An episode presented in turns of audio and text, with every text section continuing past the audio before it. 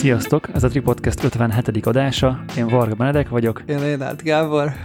Én pedig Lánk Péter. Az adást a Nikon, a Tripont és a Manfrotto támogatta. És akkor most megkérdezhetem végre, mi az a kuró like? Annyira örülök, hogy ezzel kezdtük az adást. Miért ezzel kezdjük, de jó. Szeretnék rajta túl lenni. De mi nem tudod, mi az a kuró like? Fogalmam sincs. Ugye, ugye még mindig pörgetem a Tindert reménybeli leendő karakterrel rendelkező modelljeim után, és láttam egy olyat, hogy itt az Instám, kövess be, ha kuró lájkolsz, blokkollak, vagy valami, nagyjából ez volt, a, ez volt az üzenet. Mire utal a szerző? Mire utal a szerző? Arra, hogy egy hát három a... évvel korábbi képén, képét, amiben bikinivel van, belájkolod.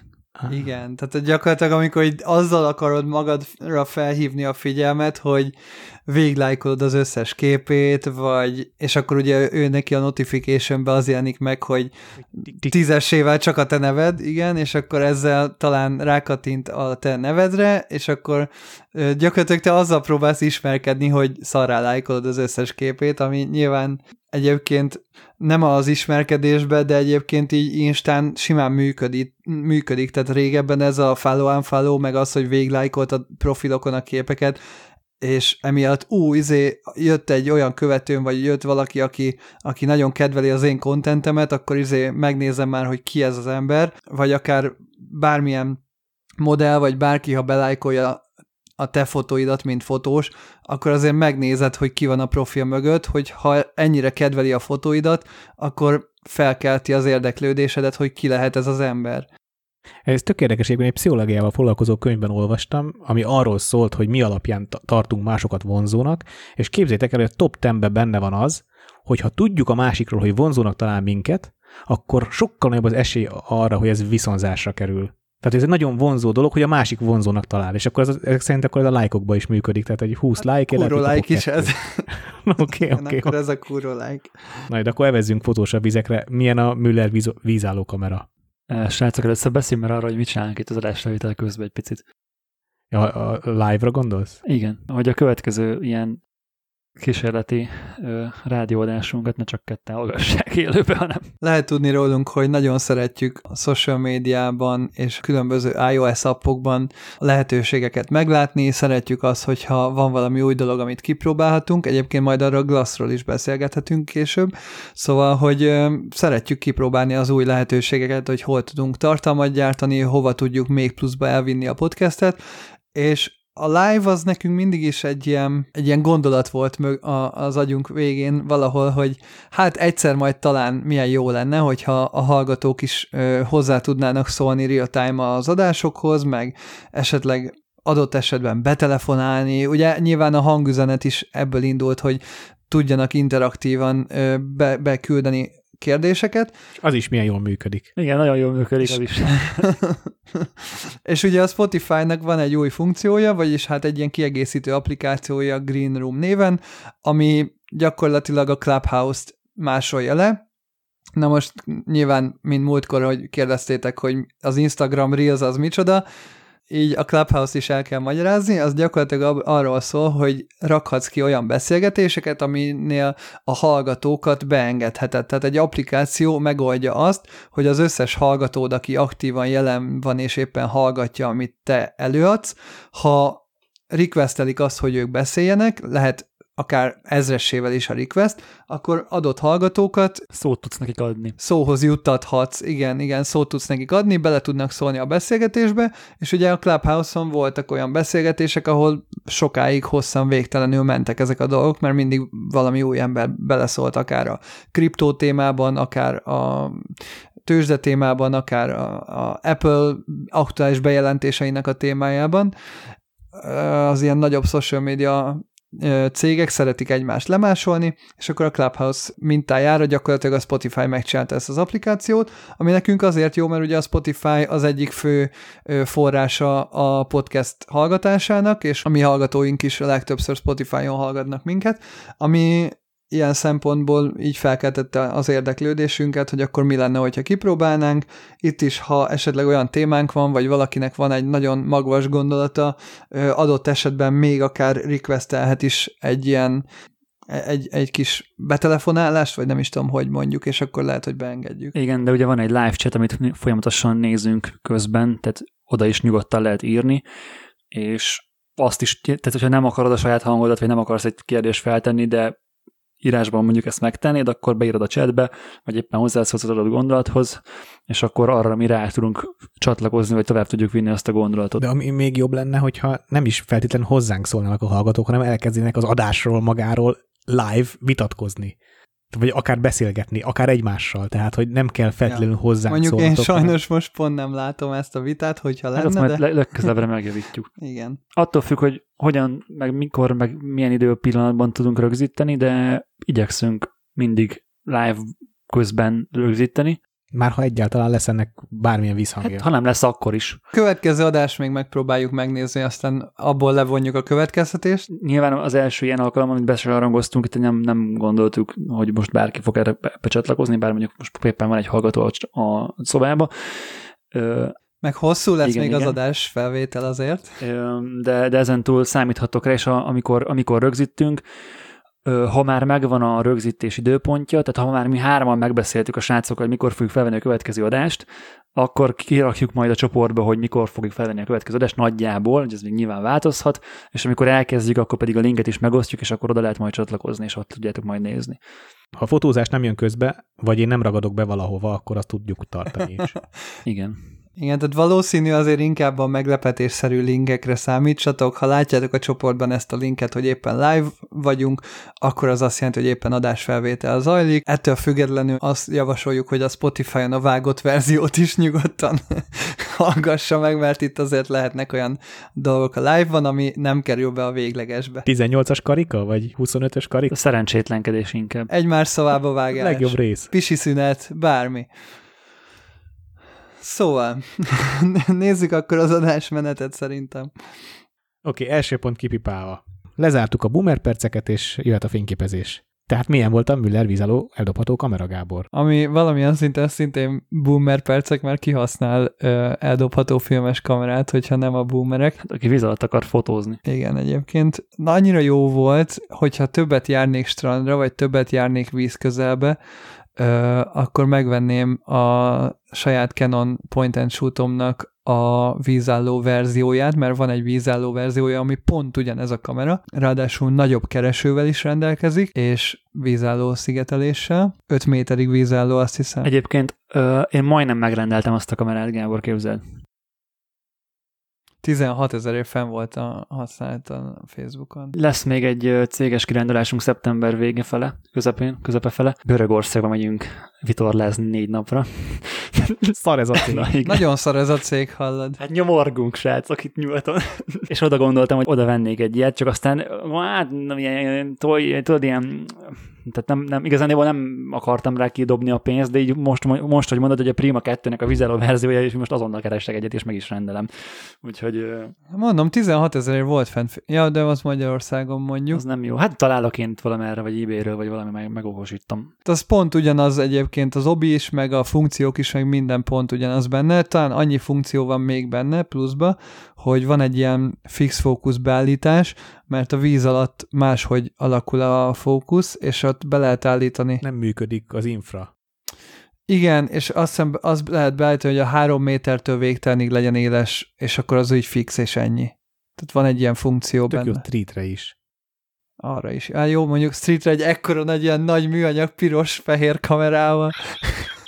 Én azt nem tudom mekkora, azért nagy, na, sokkal nagyobb, mint nagyobb, persze. Hát van egy kicsit ilyen bálki. Tehát Canon á es egy, erre keres rá, Peti. Egyébként van egy design nyelvezete, amire nem tudom eldönteni, hogy tetszik-e vagy nem. Hol láttad te ezt, Gábor, ezt a kamerát? Hogy a, hogy, hogy a hirdetést, aha. Vagy...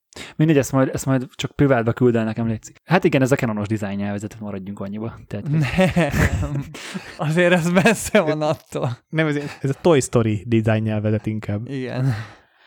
Jó, de ezek a kamerák, ezek mindig is így néztek ki. Tehát ezek a kicsit robosztusabb, időjárás eló kamerák, ezek mindig is kicsit viccesen néznek. Nézd meg olyan Nikonos V, az, az is a egy Nikonnak tök, a tök bálki kamerája. Hasonlója, az is pont ugyanilyen. Tehát ezek a vízállóak, ezek, sőt, ez a Nikonos szerintem még rondább, mint a Canon. Ö, ne is keresd tovább, mert ja, de, ja, nagyon, nagyon olcsó volt tiéd, amit találtál, ugye?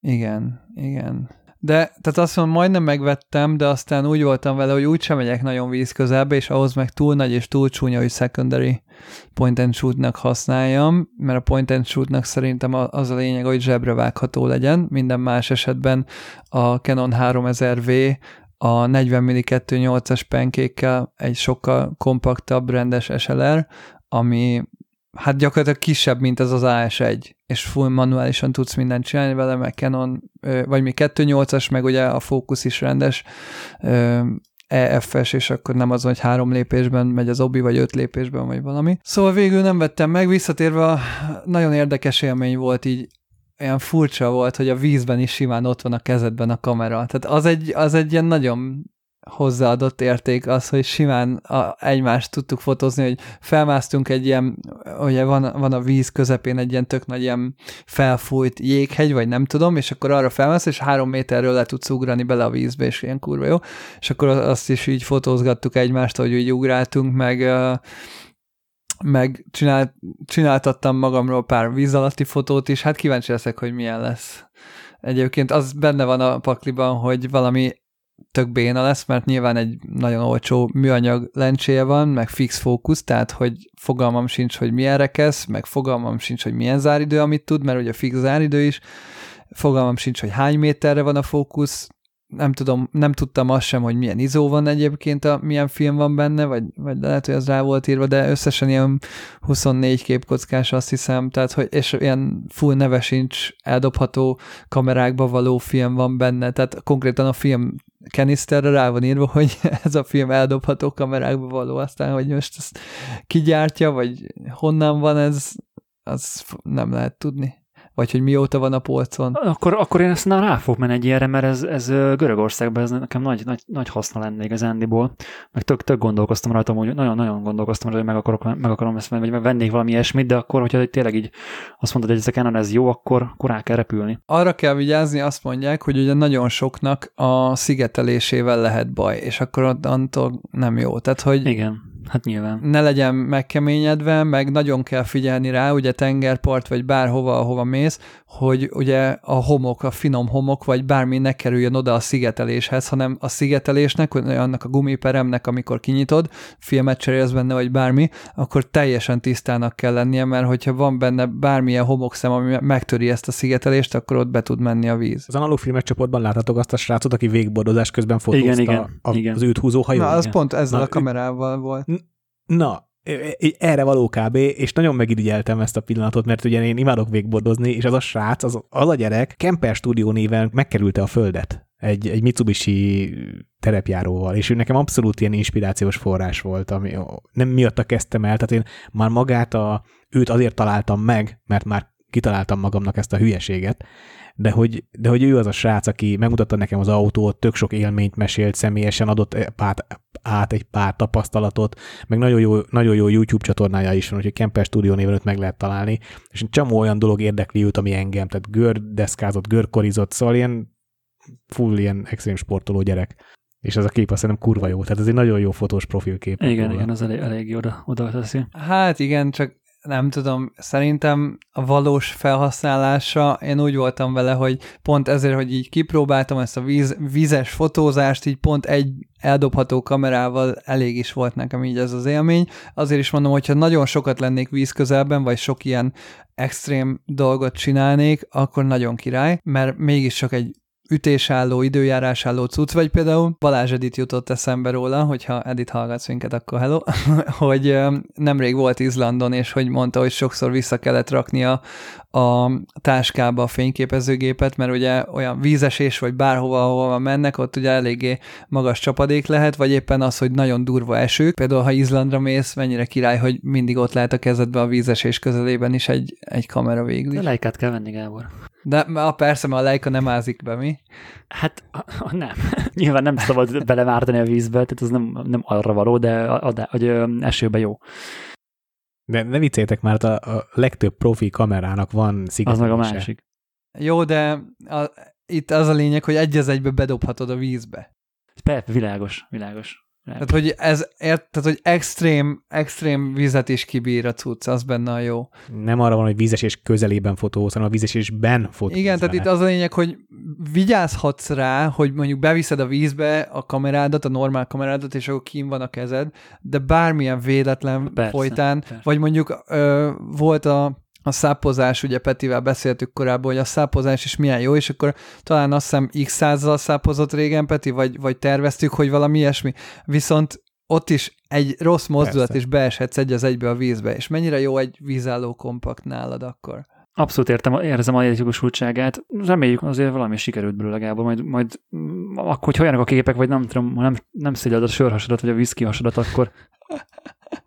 Akkor rossz meg majd a csoportból is. Nincs is már sörhasom annyira. Elkezdett, képzeld, elkezdett di- diétázni. Ami nála azt jelenti, hogy, hogy hát nem tudom, hogy együnk-e hamburgert vacsorára. És akkor végén, végén nyilván azt... Végül együnk, együnk, együnk. De már azt, hogy, el, már az, hogy, már az, hogy a, men- a mentalitás, a gondolat felmerült. Már az, az diétának számít. Nem emlékszem, adásban volt erről azt, hogy megvettem azt az á ef hatszázat. Nem, nem volt. Ha nem volt adásban szó, akkor, akkor meséljük el, hogy Gábor, találtál nekem eBay-en egy á ef hatszázast, amit én kinéztem magamnak valamelyik analóg sztorban itt Budapesten, amikor, amikor találkoztunk mi hárman, és tök jó fej voltál, mert én éppen szüleimnél szereltem valamit, én létrán álltam, amikor rám írtál, hogy, hogy mindjárt lejár, és hogy akkor meg akarom venni, akkor klikkeljek. De hát nem tudtam klikkelni, mert fönnálltam egy létrán, és éppen villanykörtét cseréltem, vagy valami hasonlót csináltam, hogy meg is vetted nekem. És én utána... Én csak a vásárlás után kezdtem el review-kat nézni erről a kameráról, és tök sokan írják, nagyon szép képeket találtam, tehát hogy lehet vele jókat fotózni, de hogy nagyon sokan írták, hogy nagyon nagy a shutter-legje, meg hogy lassúcska kicsit, úgyhogy majd meglátjuk, hogy hogy válik be nekem, de én egyre inkább rá vagyok kívánva arra, arra, arra a kis kompaktra, ami neked van, és tényleg az azt kell, hogy lássam, hogy azt a Canon kis point and shootot, azt rohadtul eltalálták. Tehát azt, hogy nem ilyen gumigombjai vannak, hanem fizikai csúszkákkal lehet a vakut kibekapcsolni, és úgy is marad. Mert a legtöbb, legtöbb point and shoottal az a gond, vagy az nem tetszik benne, hogy mindig rá kell nézni, hogy a vaku az abban az állásban van, amiben én szeretném, hogy legyen. Mert reszeteli magát. Ja, hát ráadásul sötétben egy ilyen béna kis icipici kijelzőn nem is látod, hogy mi van, itt meg ugye simán akár kitapintod, vagy bármi. Igen, igen, ez tök jó.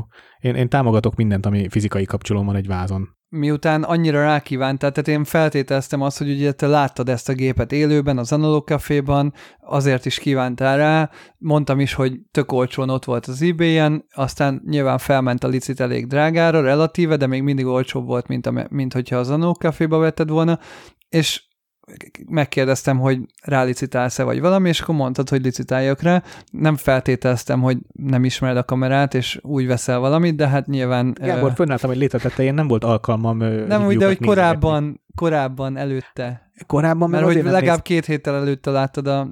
az Analóg Caféban. Igen, de akkor kamerát. Meg azért nem néztem review-kat, mert nem volt realitás, hogy megvegyem. Ugye akkor meg... meg egy, jó, de egy hétig ment a licit, és előtte egy héttel linkeltem, hogy hát ezt majd ezt, Peti ezt meg rá tudsz menni. Oda. És amikor lejárt a licit, és jelzett nekem a telóm, hogy tíz perc múlva lejár a licit, akkor telefonáltam, hogy amúgy Peti licitáltál rá? Nem, nem néztem utána a kamerának, elismerem. Mindegy, egyébként öm, simán eladható annyiért, amennyiért vetted, és akkor cserélheted akár majd egy Canonra, ha nem tetszik. Szerintem egyébként ez a, az á ef hatszáz tetszeni fog neked, Peti. Tehát tényleg ö, pici. Sok, sok ismerős, nem sok, kettő ismerősömnek van, mindkettő nagyon szereti, az egyik a Sós Berci.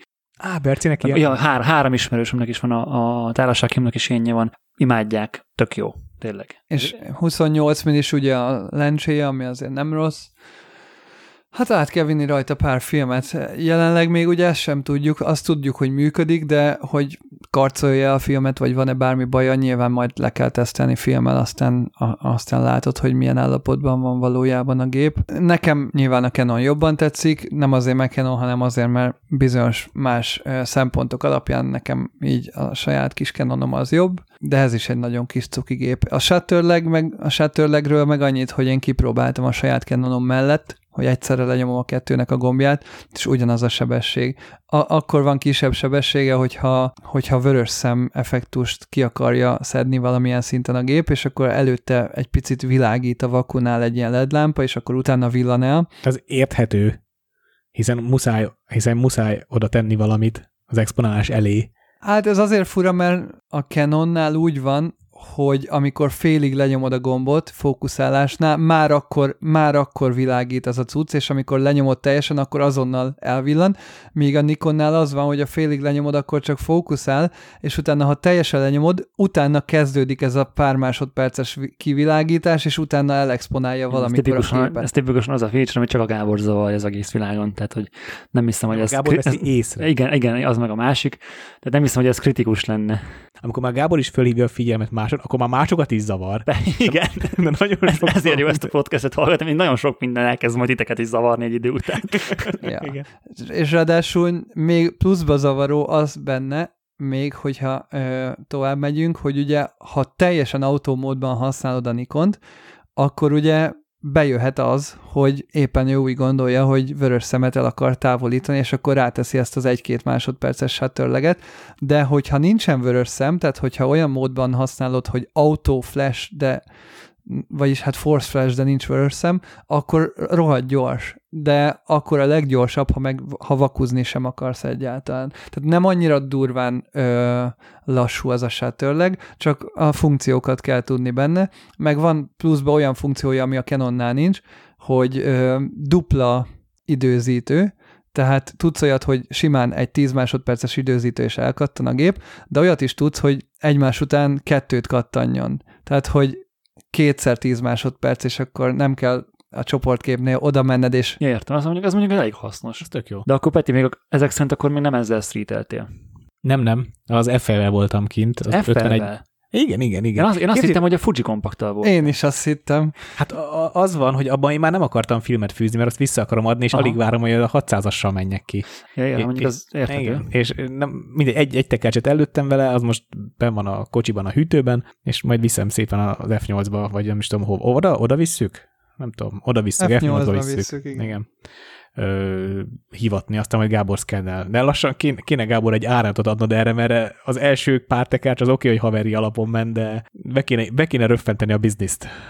Hogy senkinek ne legyen kellemetlen hosszú távon, hogy ez ára. Igen, Gábor, beárazd, és akkor a felért megcsinál neked. Igen, még egyébként nincsen beárazva, nincs beárazva még. Most egy ismerősöm is adott nyolc tekercset, és ö, ott is ilyen teszt verzió van, hogy beszkenneltem neki néhány képkockát, hogy össze tudja hasonlítani. Ő azt mondta, hogy az eddigi, eddigiek alapján, amiket látott, más szkeneket, amiket a laborból kapott, ahhoz képest ég és föld volt, sokkal élesebb, meg minden. Hát gondolkodik rajta, hogy mekkora összeget tud szánni erre a nyolc tekercsre, mert neki ez ilyen heffán volt, meg ráadásul a, vannak tekercsek, ahol a fele az nincs is kiexponálva, vagy ilyen blank frame, vagy rosszul lett tovább tekerve, vagy félig lett befű, tehát hogy így nem tudom, fűzés előtt kinyitotta a kamerát, és akkor még ránézett, hogy biztos behúzta a tekercset a gép, vagy bármi ilyesmi, nem tudom pontosan, de, de hogy sok olyan tekercs van a nyolcból, amiben,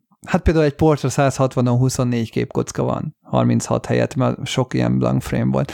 Nem biztos, hogy mindent be fogja húzni, meglátjuk. Igazából nem tudom, hogy mi az, ami megéri, vagy mi az, amivel nekem megéri szórakozni. Az én tekercsémmel biztos megéri szórakozni, úgyhogy emiatt ne aggódj. Hát igen, meg hogy egyébként, ha úgy küldik az emberek nekem a szkennelésre az anyagot, hogy nekik van otthon negatív lapró, és nem várják tőlem azt, hogy átfordítsam, és felvágatlanul küldik, akkor igazából egy tök baráti ár lehet a dolog.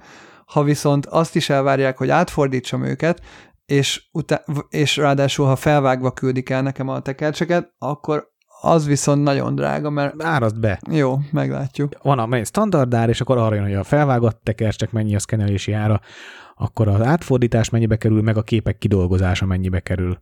És kész. Ennyi, hát jó. És, és még az esküvőnél itt is csomagokat kell felszrakni, és akkor mennyi. Ja. Aki, akinek nincs, vagy nem akar kifizetni harmincöt ezret a negatív lapról, vagy nincs hozzá kedve, vagy ideje, vagy gépe, vagy Lightroom-ja, vagy semmilyen. Meg hatvan ezret a valóira. Így van, az, az nyilván drágább lesz, meg de makróbit, opció. Meg stb. Venni. Igen, azt néztem, hogy Peti, mondtad, hogy neked is be kéne ruházod erre a setupra, azért drága mulatság, ha így összeszámolod. Drága, bizony. Egy ötvenes makró jó lehet rá, vagy nagyobb gyújtótávolság kell? Jó lehet az ötvenes makró, hogyha jó minőségű az ötvenes. Mert a, mert a Nikonnak most megjelent egy olcsó ötvenese, és az engem abszolút a kajafotó miatt amúgy is izgat. Ja, az a kirzés, jó. Abszolút hát, jó lehet. Elkérem majd, ha lesz. Hát egyébként meg ki, ki kell próbálni, tehát kérd el kölcsön az obit, és akkor kipróbálsz egy szkent. Oké, okay. oké. Okay. Na, de visszatérve a streetre, az ef-vel voltam, és mindjárt megtalált egy baromi jó sztori, amit nektek már es em es-ben, vagy nem tudom, chaten megírtam. es em es-ben. Az első... Na, ez még a boomer percek? Ezek a boomer, boomer percek. percek es em es-ben. Na, szóval megírtam, az a lényeg, hogy belefutottam egy bácsiba, aki a gyönyörű szép Opel vala szenátorját, ami egy nagyon régi, ilyen klasszikus autó, tisztogatta, de tudod, egy kis rongyalot szaladgált körbe. Elmondom, hogy ezt Nikivel elövöm. És annyira tetszett a jelenet, hogy aztán a végig oda mentem hozzá, és megkérdeztem, hogy egy proper portrét készítetek-e róla, és kiderült, hogy ő is fotós, az apukája is fotós volt, és egy korabeli Kodak kamerával megjárta az orosz frontot az öreg, és, és több tekercs színes film várja, hogy azzal valaki valamit kezdjen, és most kezdte el őket szkennelni. És akkor elkezdtünk így beszélgetni a szkennelésről, meg kértem, kérdeztem, hogy nincs-e szüksége segítségre, vagy hogy fölajánlja-e esetleg ilyen közkincsé Fortep... Mi annak a neve? Fortepán? Fortepán, igen. Fortepánnak fölajánlja-e? És mondta, hát ő ezekkel nem annyira akar foglalkozni, csak hogy a családban meglegyen. És egy kicsit azért egy szomorú volt ezt hallani, de attól még nagyon, nagyon izgalmas sztori volt. És képzeld, Gábor, nem jön be az autofókusz. Legalábbis az ef nyolcvannak az autofókusza nem jön be. Az gyengus. De jobb, mint a manuál. Hát, nem vagyok benne biztos. Nagyon lassú. Nagyon lassú. Akkor majd egy jobb szám... gépet kell venni, igen, aminek jobb az autofókusza. Azt én is éreztem, hogy az ötven E és a harminchárom V, tehát a két Canon gépem között is nagy sebességkülönbség van. Ja. Úgyhogy minimum egy ef száz kéne, úgyhogy ha valaki esetleg felajánlan egy ef százat kipróbálásra egy tekercsereig, azt nem utasítanám ám vissza. Mert jó lenne tudni vásárlás előtt, hogy mit veszek tényleg. És nem könnyű hozzájutni. És a legdurvább, hogy nem csak ezt küldted nekünk ö, Messengeren, hanem küldte egy képet, hogy a hűtőben találtál. Ja, hát azt én nem hiszem el, mert azt tudtam, hogy neked a hűtőben... Azt képzeld meg el. Tehát azt tudtam, hogy a hűtőben Petinél azért ö, vannak Van, több vannak éves dolgok. dolgok is. Igen, ezt, ezt már eddig is tudtam, hogy vannak több éves dolgok Petinél a hűtőben, meg nem csak a hűtőben, de, de hogy még így film is előkerült, meg mi lehet még ott? Hát ez durva, mert hogy nekem volt egy fotós barátnőm, a, a Totó, egy tájvani lány, Budapesten élt kétezer-tizenhat-tizenhét környékén, és akkor egy másfél évig mi együtt voltunk, és miután szakítottunk, ő meghívott engem Tájvánra, és egy három hetes tájvani körtúrát, vagy roadtripet nyomtam vele. Már, már nem mint pár, csak mint barát. És annó, miután ő elköltözött Budapestről, ő mindig azt csinálta, hogy egy hátizsákkal érkezik egy országba, élt vagy tizenhat országba kb., és egy hátizsákkal távozik, ez volt a szabály. És mindig hagy valahol cuccokat. És ha eszébe jut később, hogy valamire szüksége van, akkor levelezik, táviratozik, ha jobban tetszik, hogy akkor létszik, küld már utánam a, a cuccaimat. És a, a belgiumi pasiától is jött ide Magyarországra táska, meg majd én számítottam rá, hogy jön a cuccaiért hozzám, de sose jött, és erről a, egy, egy ilyen teljesen lezárt zsákba tette be a hűtőmbe, A, a zöldséges rekesz hátuljába a filmjeit. És én nem is firtattam, oké, oké, persze, jó az ott, és nem néztem. Annyira hozzászoktam annak a zsáknak a látványához, hogy nem mindig elé pakoltam dolgokat. És pont a héten takarítottam a hűtőszekrényt, és megtaláltam ezt a zsákot. És mi van ebben, mi van ebben? Nyitom ki, és nagyon megörültem neki, mert vagy tizenhat-húsz tekercsfilm, úgyhogy a teljes tojástartót most feltöltöttem negatívokkal, üres negatívokkal. Kértük, hogy lőj már róla egy képet, hogy milyen filmek, de nem lőttél. Nem, majd pisi színedben megcsinálom. Inkább adás után csináld majd meg. És írtál neki, hogy ezt már ne kérje vissza? Nem, írtam. Egy, egy Insta sztorit csináltam, hogy thanks, Totó. Tehát magyarul elsajátítottad a könyveit. Igen, igen. Enstandoltam a... Így van. Igen, igen, is tanultam a cuccait. Egy csomó, csomó holmiát tárolom egyébként még mindig. Fönn vannak a padláson. Hát akkor az, az a fizetés. Szerintem ez evidens tárolási költségként. Ezt bet, betudhatja. De lejárt filmek? Vagy be tudnék fűzni a Point and Shoot-ba? Nem, egyébként Totó a, a költséghatékonyságnak az, az istennője volt. Ő mindig tudta, hogy mit, hogyan lehet olcsón és ügyesen és okosba. Pont és... az ellentéted. Pont az ellentéted. Én nagyon sokat tanultam tőle. Igen. A nagy környezettudatosság is egyébként jött tőle. De mindegy. Szóval sokat tanulhattam volna még, hogyha ha még, ha még tovább ismerjük egymást, de igen, lejárt filmek, lejárt. Egy-két éve lejárt filmek. Úgyhogy akkor majd... azt csak az ef-vel tudod előni, vagyis, vagy az ef nyolcvannal, point and shoot-tal nem nagyon. Ja igen, mert nem tudom utána számolni az expozíciót. Hát igen, mert akkor Hát, ha csak volt, nem tíz évente egy fényérték? Nagyjából, de ez ilyen... Hát szerintem az első tíz évig nem... Filmtől, fi, filmtől is függ, tehát hogy nyilván vannak olyan filmek, amik jobban bírják, például amit én most vettem Forte Colort, mindenki azt mondja, hogy simán tök jó, pedig tíz éve lejárt, vagy nem is tudom. Meg minél magasabb az izója a filmnek, annál hajlamosabb lejárni, vagy annál hajlamosabb veszíteni a, az érzékenységében, hmm. mert olyan vegyszer van abban, vagy olyan adalék van a film, az emózióban, ami ugye növeli az érzékenységét, ugye az tönkre tud menni könnyebben, és mondjuk egy nyolcszázas film tíz év után sokkal lejártabb, vagy sokkal jobban veszít az érzékenységéből, mint egy százas film. Tehát ez, ez sem mindegy, tehát nagyon sok, nagyon sok mindentől függ. Ja, de nyugodtan töltsd be, hát most játszogatni vele teljesen mindegy. Ja, vagy tesztelni simán jó, mert manapság már például. kétezer forint egy bármi, egy cé kétszáz is kétezer-háromszáz forint, a Color Plus meg minden, az meg egy az egybe hiány van belőle, Goldból is, tehát jelenleg nem is tudsz venni csak lejárt filmet az ef nyolcba majd, hogy nem, ami olcsó, vagy portrát meg ne, ne fűzd be azért tesztelni. Hát még négy ötökes dián van amúgy. Hát azt semmiképp ne fűzbe tesztelni, tehát az... az Mi, nem milyen, milyen diád van? Hát a profil, gondolom. Persze. Ja. Uh, hát má, az se fűzbe. My, my Colors fűzbe, Peti, az a legjobb ilyen film, ami erre való. És az még lesz. Szerintem az is a, van. És a, száz, a százon kell előni, figyelj, nyolcszáz forint ef nyolc best.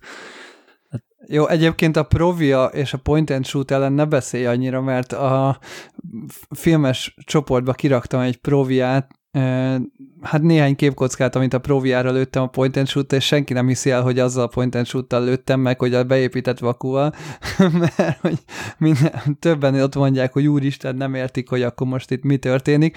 Hát mondom, azért nem egy bonyolult dolog, de... de, de olvastam azt a posztot, igazából nem hazudtoltak meg, csak az történt, hogy annyira jók a képek, hogy hihetetlennek hatott. Legalábbis én így olvastam, tehát itt azért nem volt konfliktus.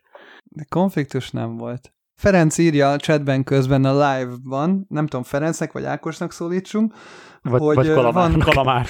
Vagy, igen, hogy Ákos. Ó, Ákos, Ákos írja, hogy van Color Plus és Gold. Igen, de én is azt láttam, hogy mindenki kirakta, hogy ú, újra van izé, Color Plus, de mindig a huszonnégy képkockás volt a képeken, gyanús is volt, tehát a harminchat képkockásat várnám, mert a régi ára szerint, a fókuszfotóban még fent vannak az árak, csak ugye nincs készleten, ezerötszáznegyven forint volt a huszonnégy képkockás, ezerötszázkilencven meg a harminchat képkockás, és mivel a hívás ugyanannyiba kerül, emiatt azt a plusz tizenkét képkockát inkább szeretném plusz ötven forintért. Hát nyilván, meg, meg hát ugye abban mindegyikből van harminchatos is, tehát hogy, hogy az, a, az a film igazándiból. Igen. De egyébként ja, annyira mondogatja már mindenki nekem ezt a Goldot, Temesvári Levente is egyfolytában erről harsog, meg mert te is mondogatod, hogy leg, esküszöm, hogy fogok venni egy hármas pakkot legalább kipróbálni, aztán utána meg majd anyázok, hogy mi, miért költöttem erre, miért dobtam ki erre a pénzt. Akkor odaadhatod nekem, mint a cé kétszázat, meg a többi. Hát azt nem is adtam oda közben. Hát ez a baj, ez a baj. Egyébként ugye, hogy jó volt ez a Gold, a színek, meg minden, amit hát figyelj, amit te küldtél, az nagyon szép volt. Mondjuk abban a fényviszonyban valószínűleg minden film jó lett volna. Igazándiból a, a, arra jöttem rá, hogy ideális körülmények között minden film szép. Igen. Tehát ami, ami normálisan megvan szép, akár napfénnyel, vagy akár műfénnyel, meg, rendesen megvan világítva a téma, olyanok a, maga, a szabad szemmel, és olyanok a színek, hogy, hogy gyönyörűek, meg ha ott bármelyik filmet befűzöd, rohadt jó eredményt fogsz kapni. És igazándiból... hogyha jó a képed, akkor bármilyen Lightroom preset jó. Körülbelül.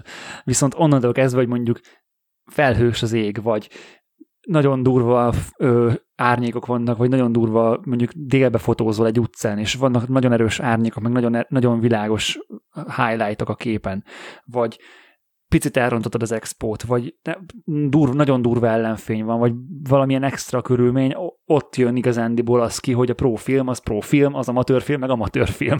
És... Ott, meg ott jön ki a fotós tudás, hogy tud, hogy a profilmet hogyan használd, vagy bármilyen igazából bármilyen fényképezőgépet hogyan használd, tehát ott már sokszorozódik a hiba lehetősége. Ja, meg hát ugye ott is számít, hogy hogyan exponáltad. Tehát, hogyha bénán exponálsz valamint, mondjuk plusz három-négy fényértékkel. De ezt tegyük fel, hogy rendesen exponáltuk. Hát nem, de csak azt mondom, hogy ott is elválik, hogy a profilmeket sokkal nagyobb dinamikájuk ja, van, igen, tehát, igen, hogy igen. Jobban vissza tudod húzni. Képzeljétek egyébként a Régen ugye próbálkoztam egy Portra négyszáz tekercs az egyik ö, modell fotózás alkalmával azzal, hogy ugye klasszikusan úgy használjam a kamerát, hogy ahogy a digin is használtam, hogy a váz tetején van a vakum, az a vaku villan akkor, hogyha fekvőben van a kép, ugye, akkor felülről villan, és akkor ugye mögé megy az árnyék. Ha pedig állóban használom a kamerát, akkor egy ilyen kis sínnel oldalra, jobb oldalra nekem a markolat mellé ki van rakva egy másik vaku, ami vezeték nélkül ugye csatlakozik a másik vakuhoz, a, ami a tetején van, és akkor ugye, ha átfordítom állóba a kamerát, akkor kikapcsolom ugye a felső vakun azt, hogy villanjon, és vezeték nélkül kiadja ugye a jelet a felső vakunak, és ezáltal ugye állóban szintén ugye felülről fog jönni a fény, nem pedig bal oldalról, hogyha rendesen a, a váznak a vakupapucsában lenne a vaku. Na most ez, ez szép és jó digin, egy elég nagy setup, tehát eléggé röhelyesen néz ki. De nem is értem, miért nem kábelt használsz? Egyik kezedben van a kamera, a másik kezedben a vaku, mert azért egyik sem olyan nehéz, hogy két kézen kelljen fogni, és akkor szépen a vakut tartod fölfele, a kamerát meg alatta forgatod, és így tudod, van ezek a, ezek a telefonkábel zsínoros... Igen, ez így nem rossz. Van is ilyen kábelem egyébként, de nem annyira, hát nem a gyári Canonos van, emiatt picit szarul működik egyrészt, meg... Öm, hát igen, ez nem jutott eszembe, mert ö, az volt, tehát az nem jutott eszembe, hogy a kezembe tartsam a vakut, aha, mert az volt eddig, hogy kitegyem kábellel ugye a sínre, de akkor ugyanúgy forog vele együtt a kamerával a vaku. Na mindegy, és az volt a lényeg. Egyébként magad mellé is rakhatod egy állvánnyal. De az már nem ugyanaz, mert itt pont az a lényeg, hogy... hogy teljesen ö... fölötte legyen, értem, értem, értem. Mindenkor kézzel adott. Rohangálsz a szobába együtt a modellel. Világos, világos. Az állványra nem, nem ugyanaz. És a lényeg, hogy amit mondani akartam, hogy mivel az ötven E Canon ötven E-vel fotóztam akkor, az ötven E nem nagyon támogatja ezeket a fejlett té té el és vezeték nélküli és egyéb funkciókat, emiatt egész egyszerűen annyit csinált a vezeték nélküli vakum, hogy villant egy rohadt nagyot, ami teljesen ugye kiégette a képet, és ugye digin is gyakorlatilag egy full fehér képet kapsz ilyenkor, amikor direkt vaku egy-egybe rávillan mondjuk száz huszonnyolcat helyett, és most ugye újra szkenneltem az archívumomat, ezt a nem tudom, pár olyan tekercset, ami még nem volt az új technikámmal beszkennelve, hanem csak ilyen régi Epson szkenek, meg ilyen bénaságok voltak belőle, vagy éppen a Tripontba szkenneltük, csak ugye a Capture One-nak a fájaival nehéz színkezelni, mert nincs hozzá negatív lapró, mert ugye a Phase One csak a Capture One-ba lehet megnyitni, és akkor ott manuálisan kell a levelzel szarakodni, és sokkal egyszerűbb a negatív lapróba Lightroom-mal, tehát azt is újra fotóztam inkább. És... Um, öt-hat fényértékkel túl volt ugye exponálva. Tehát ugye a klasszik, az összes képkockát két másodperccel kellett beszkennelnem azon a tekercsen, viszont ezt a, ezt a négy-öt képkockát harminc másodperccel kellett beszkennelnem. Tehát az akkor várja mennyi? Hogy van? öt fényérték. Nem, négy. Mert négy másodperc lenne, négy. Aztán nyolc, tizenhat, és úgy lesz a harminckettő. Akkor ja, igen, igen. Ah, négy, képest, igen. Tehát négy, négy fényértékkel lett túl exponálva a kép, és hát látszódik rendesen információ a képen, tehát nem olyan szép, mint hogyha, hogyha rendesen lett volna exponálva, de lényeg, hogy a négy fényértékkel túlexponált képet is vissza lehetett hozni a Portrából, ami azért szerintem elég jó. Mennyi most egy modern, modern digitálisnak a, az átfogása? Hát a modern digitálisnál ott az Alexpo-ból tudod, ott ilyen öt fényértékes Alexpo-ból simán ugyanúgy vissza tudod hozni. Tehát ugye ott, ott fordítva van ez. A Fujinak a szenzora, de lehet, hogy más, más gyártónak is ilyen a szenzora, de a Fujiról tudom, hogy ilyen, az pedig eleve úgy működik, hogy igazándiból az izó az egy ilyen kamú gyakorlatilag, és hogyha, és hogyha hogyha fotózol, izó százon fotózol végig mondjuk valahol, és mondjuk öt, öt, ötös Alexpo-d van, akkor csak föltölöd az izót a megfelelő értékre a Lightroom-ban, és, vagy az export, bocsi, és ugyanazt kapod. Szerintem bizonyos hogy, határok között nem, a legtöbb, nem, nem, nem, legtöbb kamera így működik ma már. Hát a Canonról tudom, hogy az kifejezetten nem így működik, de, a, de, a, de igen, tehát, hogy nem, nem, valószínűleg nem a Fuji az egyetlen, de mindegy, tehát hogy, hogy ez is ilyen, és ott is ugye az Alexpo-ból tudod visszahúzni. Hát a Canonnál ez, egyébként a Canonnál ez a módszer elvileg az er hattal meg az er öttel jött el, ez a fajta zajkezelés. Tehát ott már megkapták ezt a fajta, hogy Alexpo-ból visszahúzva megkapod azt a jó minőséget, A, az R-nél, meg az öt dé négynél, meg a korábbi egy dé iksz Mark kettőnél sem volt ez, hogy alexponáltál és visszahúztad, és akkor hasonló minőséget kaptál. Teljes izotartományra igaz ez, vagy sávosan? Mondjuk száztól nyolcszázig? Szerintem is. Tehát ugyan, vannak azért ö, fizikai értékek, amik a vázban kerülnek erősítésre, mit tudom én, nyolcszáz, ezerhatszáz, háromezer-kétszáz, és, és utána a következő fényértékig történik valahogy szoftveresen. Hát vannak ezek a dual izós gépek, ugye például a Blackmagic, meg az á hét es három, meg ilyesmi, ahol az ISO nyolcszáznak, vagy van, ahol az ISO háromezer-kétszáznak nagyobb dinamikája lesz, mint az előző izó értéknek. Tehát ugye egyre Persze. jobban megy lefelé, és utána van egy másik ugrás, és akkor aztán újra kezdődik gyakorlatilag az erősítés.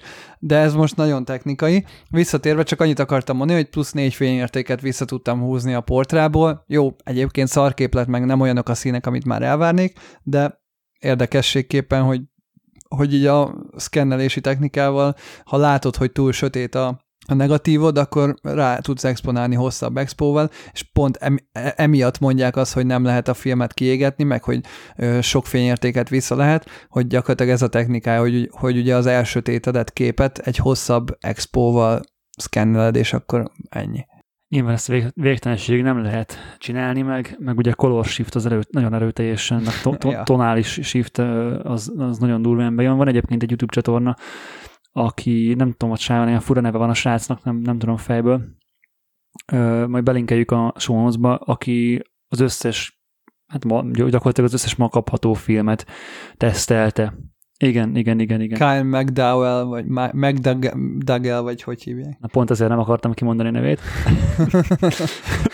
Ő végiglőtte az összes portrákat, fekete-fehér filmet, ektárt, tehát gyakorlatilag az összes megkapható filmet végiglőtte ilyen expo teszttel, és ott nagyon jól lehet látni, hogy mi az, amit még, mi, mi az, amit még gyakorlatilag mindenféle gond nélkül elbír a film, meg mi az, amikor már egy picit más, meg mi az, amikor teljesen szar. És például a, a, a legdurvább az a há pé öt volt, hogy az, ami hét fényértékes túlexpóig semmit nem változott. Tehát pont ugyanolyan volt, mint hogy helyesen exponáltad volna. És azért az, azért az nagyon beteg, ha belegondolsz.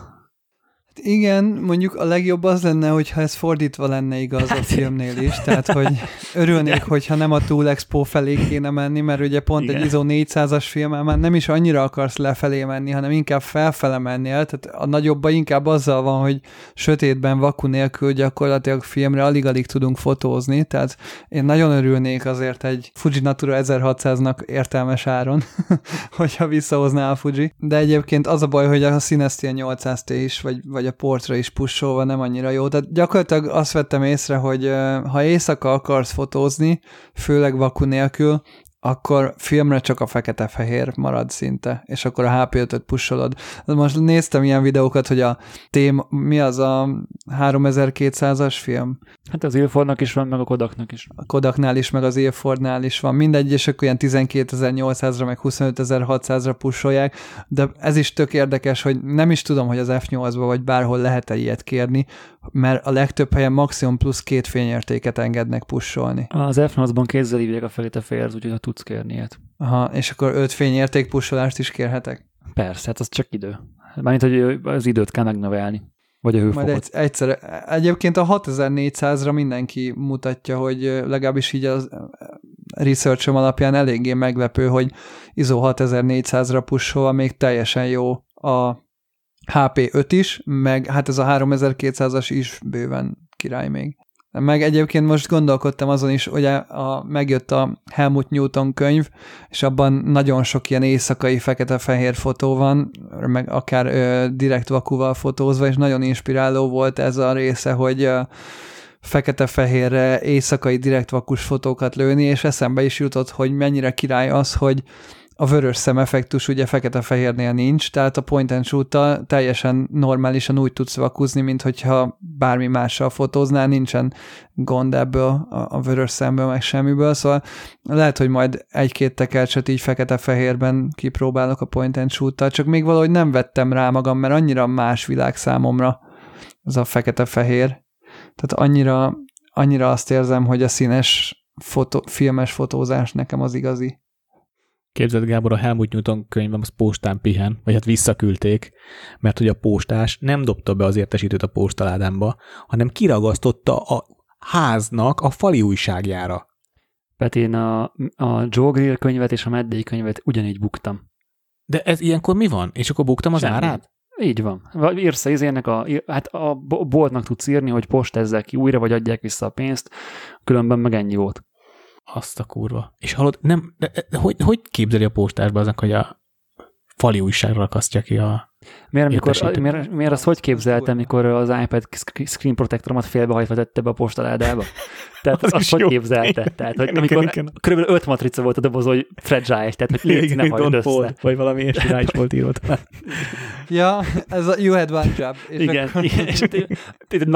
vártam rá, vagy három, több mint egy hónapot vártam rá, mert Covid volt. Jaj. És így meg, végre megjött, kaptam az értesítést, kikézbesítették, nagy örömmel megyek haza, és akkor láttam, hogy így lóg ki a postaládába félbehajtva. Elmondom, kösz. Hát igen, és azért például ez a Helmut Newton elég nagy értékű könyv. Mennyi volt? Nem, huszonöt ezer forint volt? Vagy huszonöt ezer volt féláron, tehát Fasza. hogy... Ja. ja Szerencsére egyébként itt a posta jól működik, vagy legalábbis eddig nem volt a problémánk. Mármint, hogy a nemzeti posta is, tehát nem csak az I N D A, meg ezek, mert ez nyilván normális. De ja, hát ez hihetetlen. Nemrég jött szembe egy hirdetés, a valamelyik ilyen kávésgyártó cég árul ilyen fém kávékapszulát, amit magadnak meg tudsz tölteni, igen, és akkor bele tudod igen. tenni a kapszulás gépbe. És erre jutott nekem eszembe, hogy ez olyan, mint a, a film bulk load, hogy, hogy otthon van a filmed, és akkor be tudod szépen tölteni a kis tokodba, és ellőni. Igen, ez, amúgy ez, ez jó, ez jó, jó párhuzam, csak az a baj, hogy a kávénál drágább a kávé, hogyha megtöltöd, mert amit megveszel, ezt a specialty kávét, az drágább, mint hogy... De jobb. Hát igen, jobb, persze jobb. Igen, igen. Legalább ott, igen, tehát az, az egyiknél az áron nyersz, a másiknál meg a minőségben nyersz. Egy haveromnak van egy valami száz tekercs ilyen, nem tudom melyik típus, mert a múltkor mondtátok, hogy ebből, nagyon, ebből ami nekem volt ez a, szín, ez a ramjetes sztori. Vision. Vision, igen, de neki az a verzió van, a mozifilmes, ami rajta van a ramjet, és van neki igen. valami száz méter. De neked is az volt, Peti. Az, az is, azon is rajta volt? Igen. Azt én azt nem le mosni? Tehát azt úgy van, hogy le kéne mosni. Várjál, ti, akkor tisztázzuk. Tehát a Kodaknak van többféle ö, mozifilmje. Ebből az egyik, ami nálad volt, a Vision három ötszáz té, ami jelenleg ugye az ötszáz izós ö, tungsten white balance-szal rendelkező filmek közül a legújabb emulziója a Ami, Kodaknak. Amit meg tudsz most venni a boltba. Amit ma meg tudsz Bár, venni, így van. Megfelelő szakboltba tudsz venni belőle egy száz lábas tekercset. Igen, tehát mondjuk, hogyha azzal a mozifilmmel akarsz fotózni, amivel Tarantino, nem tudom, a húsz évvel ezelőtti filmjét forgatta, azzal már most nem tudsz lőni, most azzal tudsz lőni, ami ma kapható. Ezen a mozifilmen van egy ramjet layer, ami arra hivatott, hogy ö, nyilván visszatükröződések, meg egyebek, nem menjünk bele, lényeg az, az hogy nem tudod C negyvenegyben rendes laborban hívni, csak E C N kettes ö, hívással, ami egy speciális mozifilm hívás. Ezt kikerülvén, hogy tudjál mozifilmre lőni és normál laborban hívatni, létrejött egy cég, amit úgy hívnak, hogy CineStil, akik azt csinálják, hogy fogják a Vision három ötszáz té filmet, leszedik róla. Lemossák. Ezáltal, ha befűzöd a fényképezőgépedbe, elkattintod és el, elő tudod hívni C negyveneggyel az F nyolcban is, vagy bárhol. Ez azt is jelenti, hogy maga az, a karaktere is megváltozik a filmnek. Tehát nem, nem ugyanolyan színeket fogsz emiatt kapni, mint hogyha az igazi, vagy hát a, a módosítatlan ötszáz tével fotóznál. Így van. Meg ugye pont azzal, hogy ez a ramjet layer lejött, ugye kis highlightoknál, ahol pontszerű fények vannak, ugye, mint az előbb mondtam, hogy a ramjet layer az arra van, hogy, a visszatü- hogy ne tükröződjön vissza a gép hátuljáról ezek a kis fények vissza az emulzióra. Ugye az emulzió, van, van a hátulján egy ilyen réteg, ami ezt megakadályozza, de mivel a CineStilnél nincs ez a ramjet layer, miatt ezek a kis pontszerű fények ö- áthatolnak ugye a filmen, és ugye a fényképezőgépnek a kis fémlapkájáról még egyszer visszatükröződnek, és emiatt ilyen duplán látszódik, és akkor van egy ilyen kis piros halo a, a pontszerű fények körül. Na és lényeg az, hogy a CineStilt azt tudod C negyveneggyel hívni, és az ugyanaz, mint a Vision három, csak ramjet layer nélkül, de amit te a Vision hármat vettél az Analóg Caféban, azt nem tudod elvinni C negyvenegyes hívással bármilyen laborba, hanem csak vissza az Analóg Caféba, ahonnan meg ugye tovább küldik egy bizonyos helyre E C N kettes hívásra. És ők hívnak idegen filmet is? Ha én igen, például hát, filmet, hát kell, meg, persze. Hívnak, persze. De nem az Analóg Café hívja, ők is tovább küldik, de ez részletkérdés. Ha fölmész az árlistájukra és megnézed, akkor ott van, föl, föl van írva, egyébként a legtöbb magyar labornál föl van tüntetve, vagy E C N kettő, mert van, van otthon egy ember, aki hív E C N kettőt, és mindenki hozzá hordja. Ja, értem. És mert, mert, mert nem annyira sokan fotóznak erre az anyagra, mert ugye ritka, meg, meg ugye ez eleve nem erre való. Tehát ezt úgy szerezni kell, meg lehet azért venni ilyet, mármint báklódolt filmet, a Silberzárt is gyárt ilyet, van egy másik gyártó is, aki csinál ilyet, magadnak is meg tudod csinálni, hogyha veszel tekercset, de azért nem, nem annyira jelentős ez a, az arány, hogy, hogy ne, ne bírnál egy ember. Na mindegy, a lényeg a lényeg, hogy ha oda vissza egy bármiféle mozifilmet, amit, amit hát igazán nem mozifilmet, olyan filmet, ami E C N kettes hívást igényel, azt ők elő tudják neked hívni. Ugye ebbe az, ebbe az Analóg Cafés filmben ugye az a poén, hogy be a négyezer forintba kerül egy tekercs, és abban már a hívás is benne van. Igen. És most mondjuk, mondjuk azt, nem tudom, hogy mennyibe, mennyibe kerül a hívás az analógba, mondjuk legyen ezerötszáz forint. De gyanítom, hogy az E C N kettes hívás az drágább.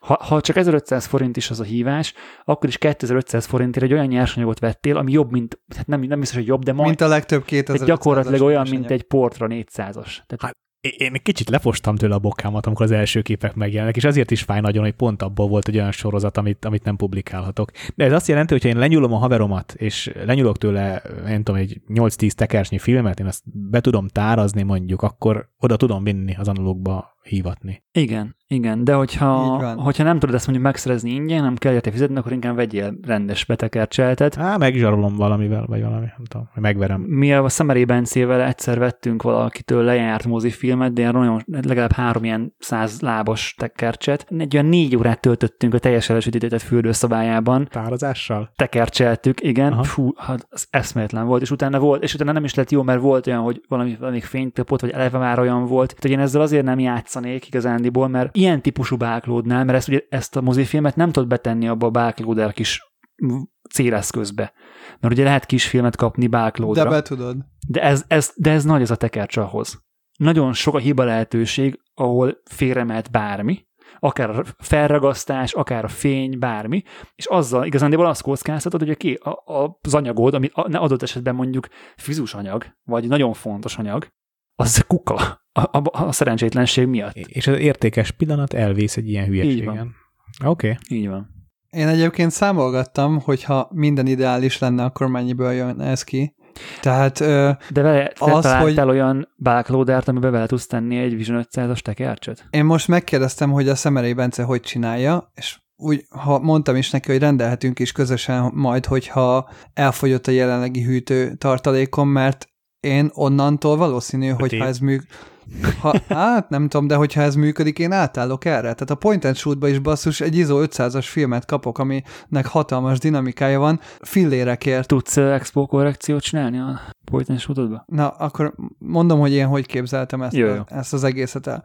Tehát a Szemerei Bence küldött nekem egy oldalt, ahol rendesen egy Angliából hivatalosan meg lehet vásárolni ugye ezeket a tekercseket. Így van. Na most itt száz hatvankilenc font, ami hetvenezer forint, a száz huszonkét méteres Vision három, ami ugye, ha én átváltom milliméterre, a száz huszonkétezer milliméter, és megnéztem azt, hogy két képkocka között, ugye, hogy ha megnézzük azt, kb. négy hogy... milliméter van a kettő között. Hát igen, én azt néztem, hogy negyven milliméter nagyjából azzal számoltunk egy képkockának, és ugye számoljuk... Igen, hát az pont négy milliméter. Számoljuk még pluszba a befűzést is, tehát hogy attól függ, mennyire mag, nagy a kamerát, de ugye az átfűzéssel, hát egy ilyen tíz centit szintén vesztesz, tehát számoljunk akkor mondjuk negyvenöt milliméterrel egy képkockát. Tehát ha a száz huszonkétezret elosztom negyvenöt negyvenöttel, akkor ugye kétezer-hétszáztizenegy képkockán van, amit egyébként ezekben a bulklóderekben van számláló, tehát nem nagyon engedik harminchat képkockánál tovább tölteni, tehát harminchat képkockával számolva, mindjárt elmondom, hogy... Simán tudsz negyven kockát betölteni egy, egy keniszterbe. Hát... Mert az nem a lóderen múlik, hanem a tubuson. Tehát az az eszköz, amit tekersz, az csak számolja neked, hogy hány kockánál tartasz, annak teljesen mindegy, hogy meddig de valami tekered. Nem engedi tovább tekerni. Hát az nem engedi tovább tekerni, megszorul a keniszterbe. Ja, jó. A Jácinttal beszélgettem erről, ő azt mondta, hogy egyébként márkától függ, és ő ilyen negyven-negyvenkét képkockát tud beletölteni egy keniszterbe. Én most harminchattal számoltam, mert jó. Ugye az a rendes harminchat képkockás. harmincnyolc belefér. Hát számoljunk harminchattal, mert az egy normál standard számolás, mivel a harminchat képkockás egyéb filmekkel fogjuk, a filmárakkal fogjuk összehasonlítani. Szerintem ez így reális. Igen, csak arra is harmincnyolc fér. Mindegy, számolj azzal. Mi? Hát neked azért harmincnyolc, mert a Leicában harmincnyolc fér. Ha harminchat kockával számolsz, akkor ne tíz centit hagyjál rá, hanem mondjuk húszat, vagy tizenötöt az elejére. Mert ugye a Leicában meg az igazándiból majdnem az, össze, az, az összes olyan fényképezőgépben, ami nem, nem automatikusan tekercseli be a filmet, bele tudod úgy tenni a filmet, hogy éppen hogy csak bekapja a végét. És akkor tudsz nyerni kettő teljes kockát. Oké. Okay. Most ezt szerintem túlbonyolítjuk, mindegy, a lényeg az, hogy ö, harminchat képkockámmal számolva nekem kijött hetvenöt darab ké- ö, film, ami ugye, hogyha hetvenezer forint ugye a tekercs, azt elosztom hetvenöttel, nyilván valószínű van egy ötezer forintos szállítási költség, tehát ezer forint per tekercsre kijött a Vision három, úgy, hogyha van bulkloaderem, és ö, veszek nagyjából tízezer forintért tíz darab fém vagy műanyag újra tölthető kenisztert, meg nagyjából... Azt nem kell venned. Hát én úgy gondoltam, hogy vennék azért, mert azt akkor fel tudnám matricázni egyedi dé iksz kóddal, ami még pluszba ötezer forint. És akkor gyakorlatilag... De az bármelyik tubus rá tud tenni. Igen, de az újra tölthető tubus sokkal egyszerűbb számomra, mint a márkázott tubusokból a végét kint hagyni a filmnek, meg beragasztani, mert abból jönnek a balesetek, amit te elmondtál. Tehát az újra tölthető keniszter sokkal biztonságosabb, mint egy használatba visszatöltögetni. Hát, nem vagyok biztos. Mert az újra, az újra tölthető keniszter sokkal könnyebben szét tud jönni. Gondolj bele, hogy amikor... De nem jön szét, az... De hogy, mi, hogy jönne szét? Hát meg a fényképezőn belül, ha a... szétjön, ott sötétben van. Nem, nem úgy mondom, hanem ha gondolj bele, hogy az a, az a tubus, az arra van felkészítve, hogy te azt szét tudsz szedni. Jó, hát jó, azért egy műanyagot, ha rápattintod a kupakját egy műanyagra, az nem jön szét. Amikor harminc százalékára töltöd újra, és mondjuk már nem annyira fogja azt a, fog, a, azt a pattintó, amit be kell pattintani, vagy az a csavaró, amit meg kell csavarni, akkor az nagyon könnyen szét. Én vettem egyébként ilyeneket, és kalapszar volt az egész. És hát ő, akkor meg fémet kell venni. Én hallottam, hogy van ilyen fémből. A fém az lehet, hogy jobb, de, a, de én Kaiser műanyagot vettem, az gyakorlatilag én abban nem mertem fémet tenni, az olyan szinten szar volt. Hát jó, a műanyag, a szétszered, összerakok többször, az persze az meg kopik. Eleve egy ilyen nagyon, nagyon ilyen fröccsöntött, ilyen kemény műanyag jellegű volt, ez nem volt, tehát egyszerűen nem volt bizalomgerjesztő, na, maradjunk ennyibe.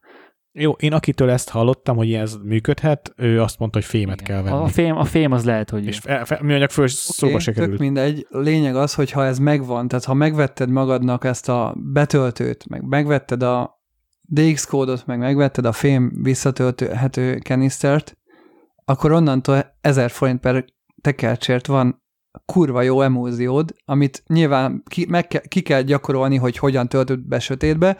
Annyi még a baj, amit így nézegettem, hogy ugye ezekhez a bulkloader kis masinákhoz, ugye ezt úgy, úgy van, hogy például há pé ötöt vehetsz ö, ilyen ö, tekercsként, és ezekhez a magához, a filmhez adják azt, a, azt az ilyen műanyag karikát, amin eleve fel van tekerve a film, amit neked bele kell tenni ebbe a bulkloaderbe.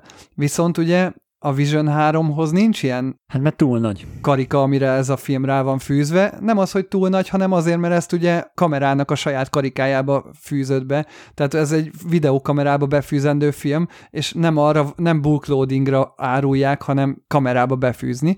És emiatt... De nem csak ez a probléma, hanem a bulkloader, a műanyag bulkloaderek, amiről beszélsz, az, az egy ö, száz feet-es filmre van kitalálva, aminek ugye jelentősen kisebb a mérete. Ez egy négyszáz lábos film, ami ja, jelentősen nagyobb, tehát bele se tudnád tenni, hiába lenne rá műanyag szarod.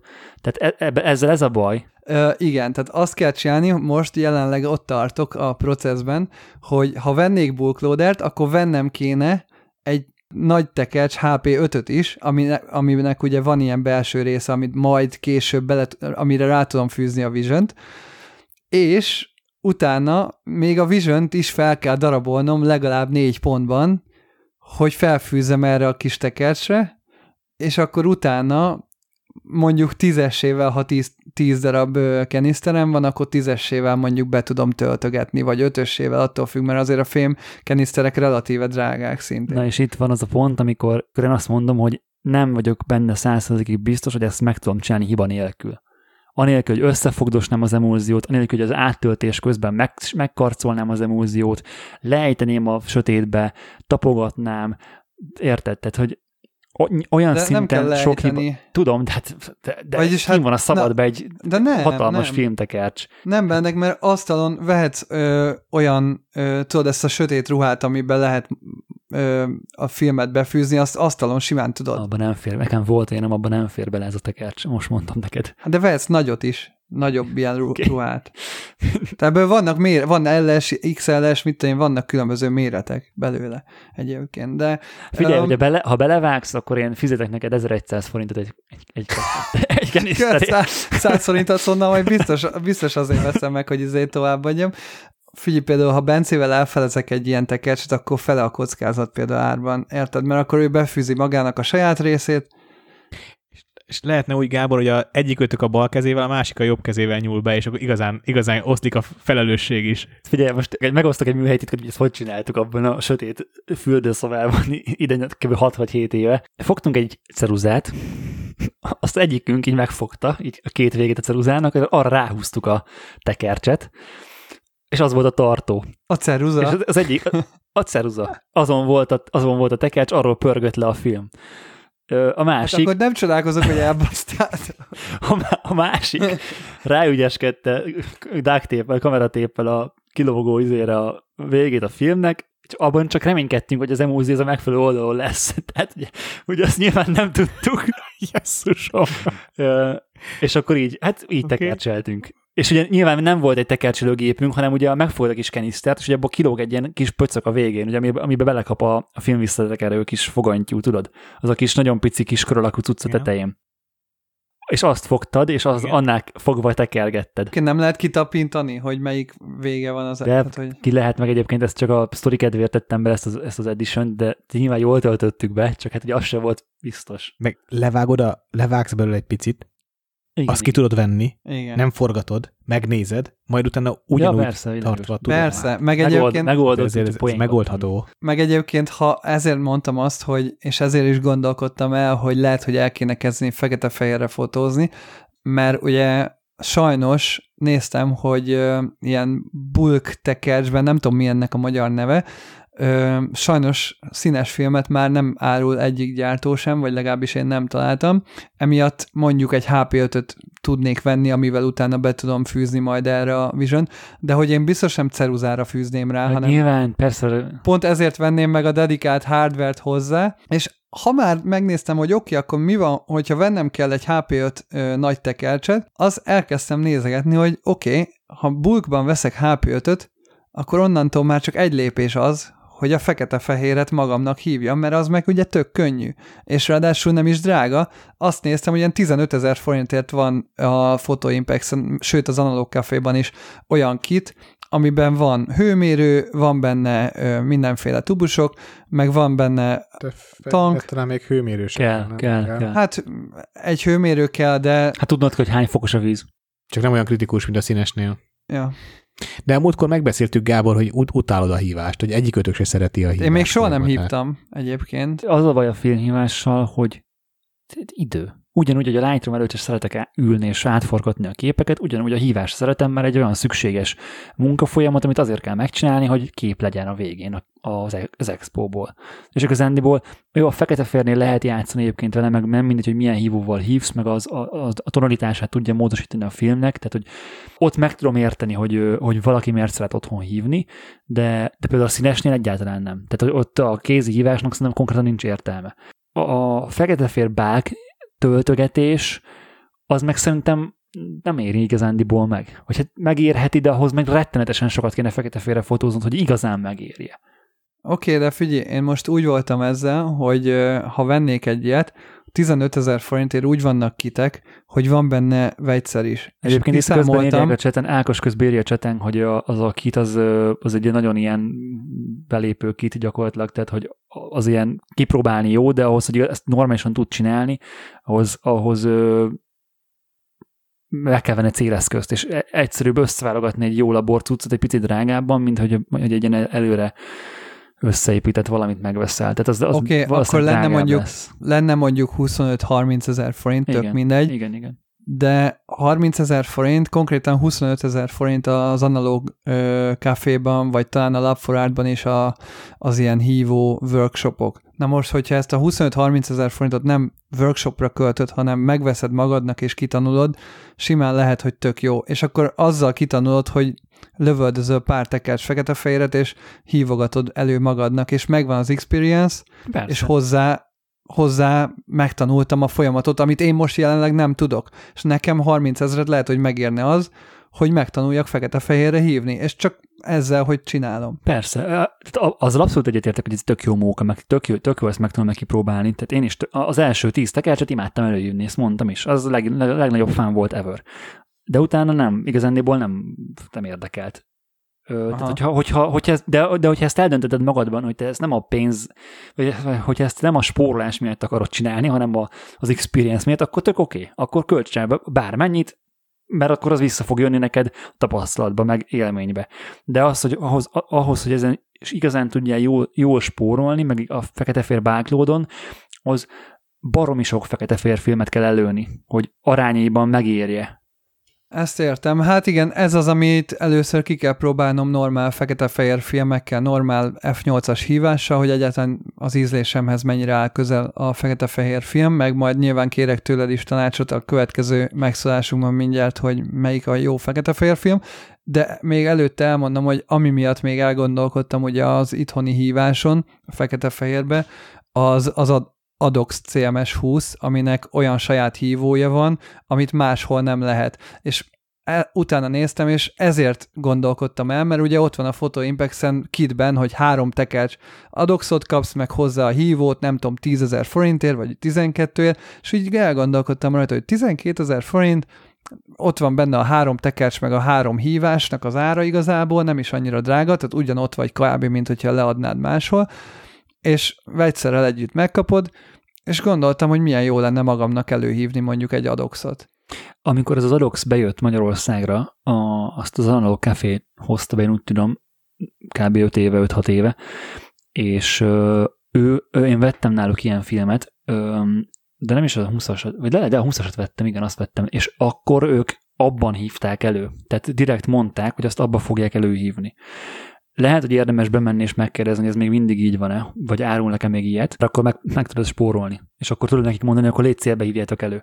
Azt mindenképpen ezt a kört megtenném előtte. Ja, de egyébként az tényleg, tényleg durva az a film. Tehát, hogy az, az, az, az nem, nem húszas izó lenne, hanem négyszázas, akkor csak arra lőnék konkrétan. Fú, nem tudom, nézzétek a weboldalán a teljes nagy felbontású szkeneket, amik ott példának ki vannak rakva. nyolcvan megapixeles szkenek vannak kirakva a harmincöt milliméteres filmről, úgyhogy belenagyítasz, és minden tű éles. Na most nyolcvan megapixeles harmincöt milliméteres bármit, azt jelenleg nem kapsz sehol. Tehát full frame nyolcvan megapixel, az nem létezik. Ja, az igen, jelenleg. Az nem létezik. Ez így van. Hát a, az erőt is negyvenöt megapixel, kb. A fele. Hát a Sony á hét er négyszázhatvanhét megapixel, az jelenleg a legnagyobb. De hogy érted, nyolcvan megapixeles harmincöt millit, ennyire király. És hogy mindig mondjuk, hogy mennyire kevés felbontás fér el a harmincöt milli, meg ugye a sok középformátumon is mindig mondja, hogy hát a full frame az, az kicsi, meg hogy izé, de közben Az, ez, a, ez a film a bizonyíték arra, hogy bőven, hát minimum nyolcvan megapixelt simán elbír egyébként a,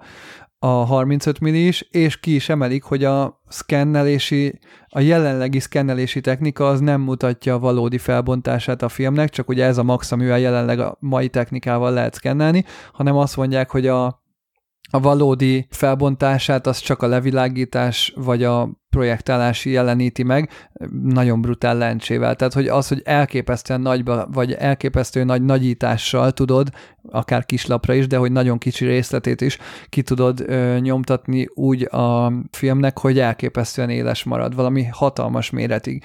Tehát kifejezetten elkezdett érdekelni, hogy milyen lehet ez a film, csak lőni rá egy-két tekercset, vagy valamit. Tudom, hogy volt téma ezerszer a szkennelés, és tudom, hogy okkal, fényképezővel szkennelitek a negatívot, de miután most a szombati esküvőn kiraktam egy Insta storyt, hogy én filmre is fotóztam az esküvőn, barátaim esküvőn fényképeztem, és ez egy kis plusz extra volt, de egy ismerősöm rám írt, hogy egy Epson Perfection vé ötszázötvenet felajánlom nekem nagyon jó áron. Az, az ugye nem egy, nem egy alkalmas eszköz negatív szkenelésre. Azt, azt, azt azért nem foglald el, mert csak a helyet foglalná az íróasztalodon. Ah, valószínűleg ezért adja el. Azért akarja felajánlani, hogy ne az ő az asztalán foglalja a helyet. De, de nekem... Nem, Peti, azzal semmi értelme. Én vettem egy olyan szkennert, mert azt, azt tudtam akkor megengedni magamnak. Tehát aha, valamire jó. Tehát nem, teljesen nem szar, meg, meg látod benne a végeredményt, a színeket azokat nem látod, tehát ha csak fekete-félre fotózol, akkor talán jó, meg a középformátumra fotózol, akkor esetleg, de akkor is inkább a nyolc ötvenes vagy nyolc nyolc, tehát a jó, nagy csak tesója. Az annyi. Csak az, az, azért már kapsz egy pluszteket. Mindegy, tehát az nem. Az, nem. Tehát az, az, az nevetséges konkrétan.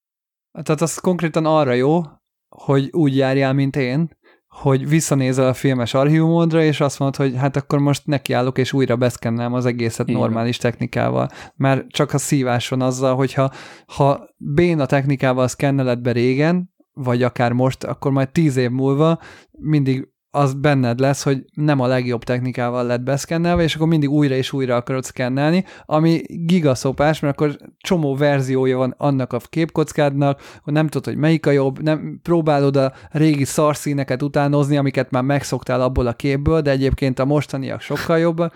De, de, de nem is jó. Igen. Hát van az mondás, srácok, buy once, cry once. Igen. Aztán, hogyha meg olcsót veszel, akkor sokszor sírsz. Ez van. Igen. Mert lehet mondani, hogy jó, a film az azért jó, mert hogy a nyersanyag örökre megmarad, és bármikor újra szkennelheted, de ez, ez nem, inkább egyszer. Igen.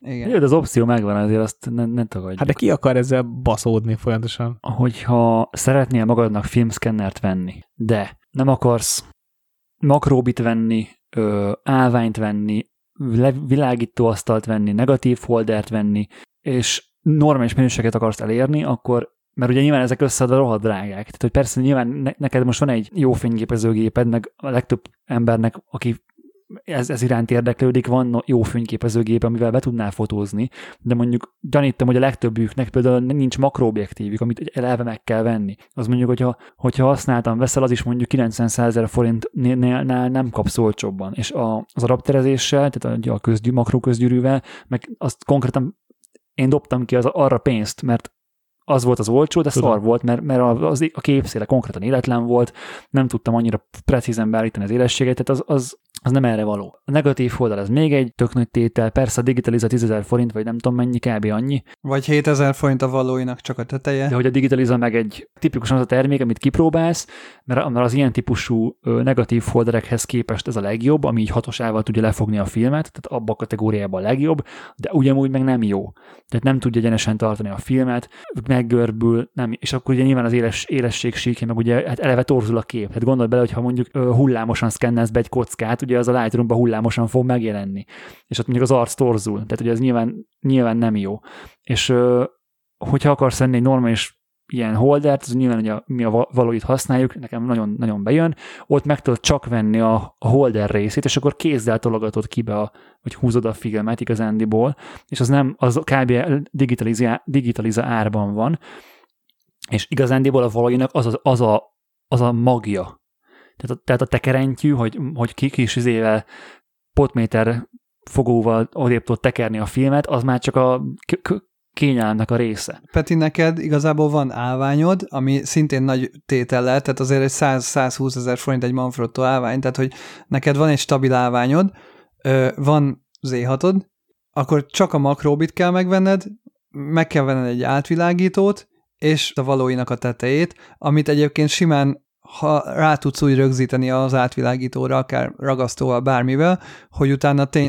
Fixen ott tudod hagyni. Hogy, hogy utána, nem, hát azért, mert úgy az megkönnyíteni ugye a film továbbítás, hogy igen, nem mondok ki a képkockába. Igen, nem kell lefognod, hanem ugye egyből tovább igen, húzni. Lefixálod ragasztó, hát ilyen szikszalaggal bármivel, és akkor kézzel tovább húzod, és megvagy. Tehát, hogy neked szinte húszezer forint, harmincezer forintért meg kell venned az átvilágítót kb, vagy negyven, vagy nem tudom mennyi, És a makróbi, és kész vagy kb. Százira makrót? De a makrót amúgy is akarok venni, mert, mert a kajafotók, meg ilyen kisebb ilyen közelik miatt ja, amúgy is akartam ennyi. Egy makrót, csak azt nem tudom, hogy, hogy meg szabad-e venni egy ötvenest. Ugye van ilyen digitalizáló csoport a Facebookon, nagyon sok ember használ ötvenest, és teljesen jó. Tehát igazándiból.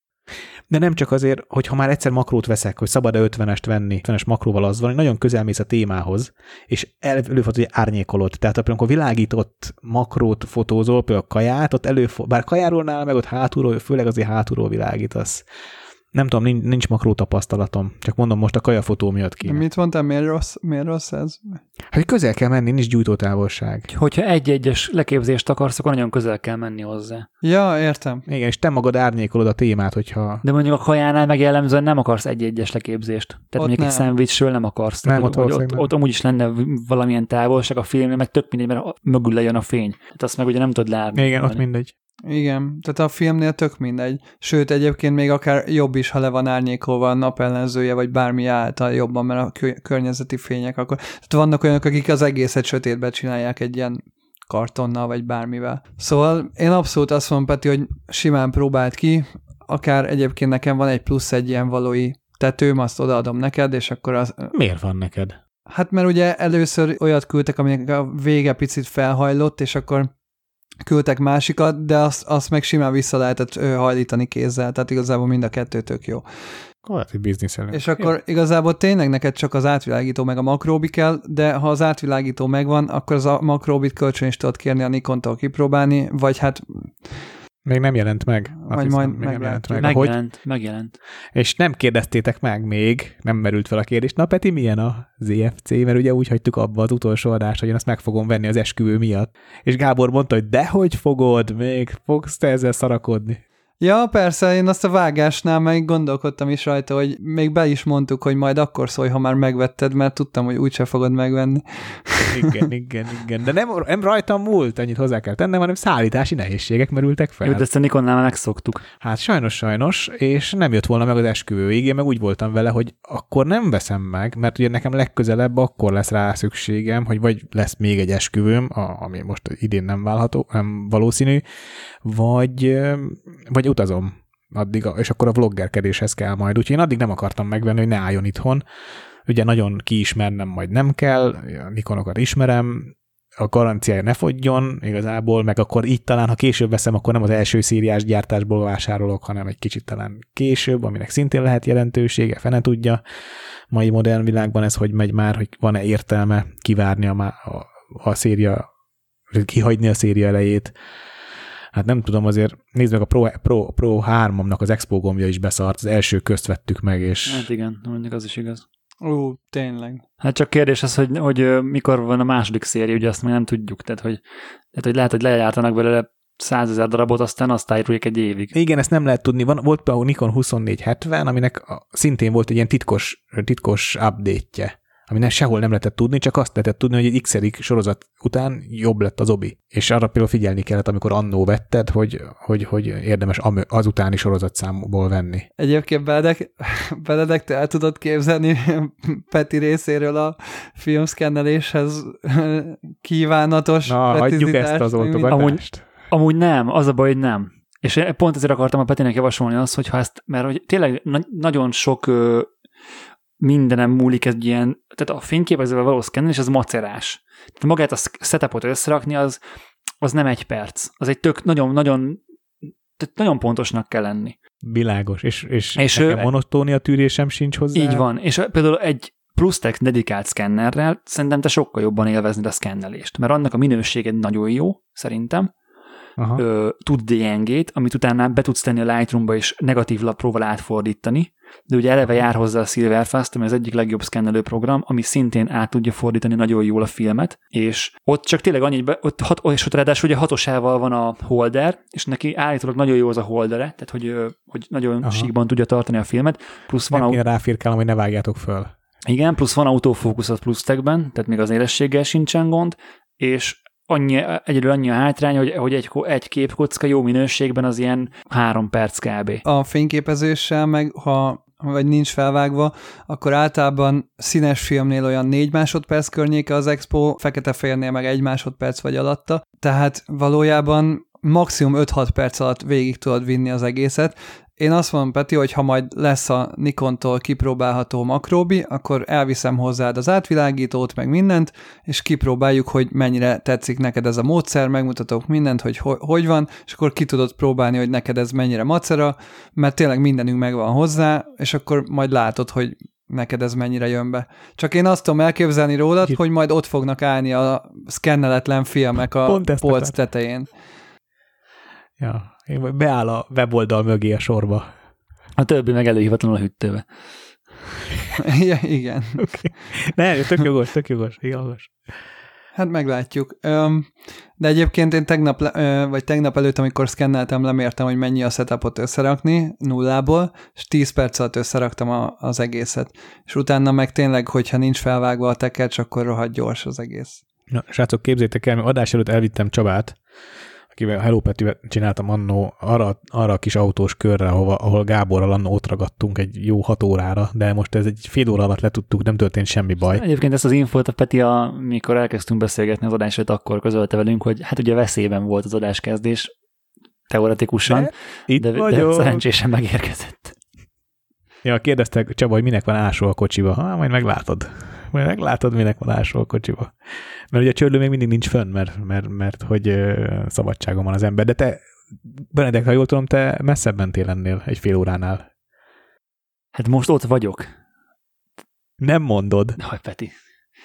Erről nem maradtam. Nem, tehát, hogy a, amikor az adás kimegy, akkor én éppen nyaralok. Ja. Ja, hogy úgy igen, vagy most igen, ott. Igen.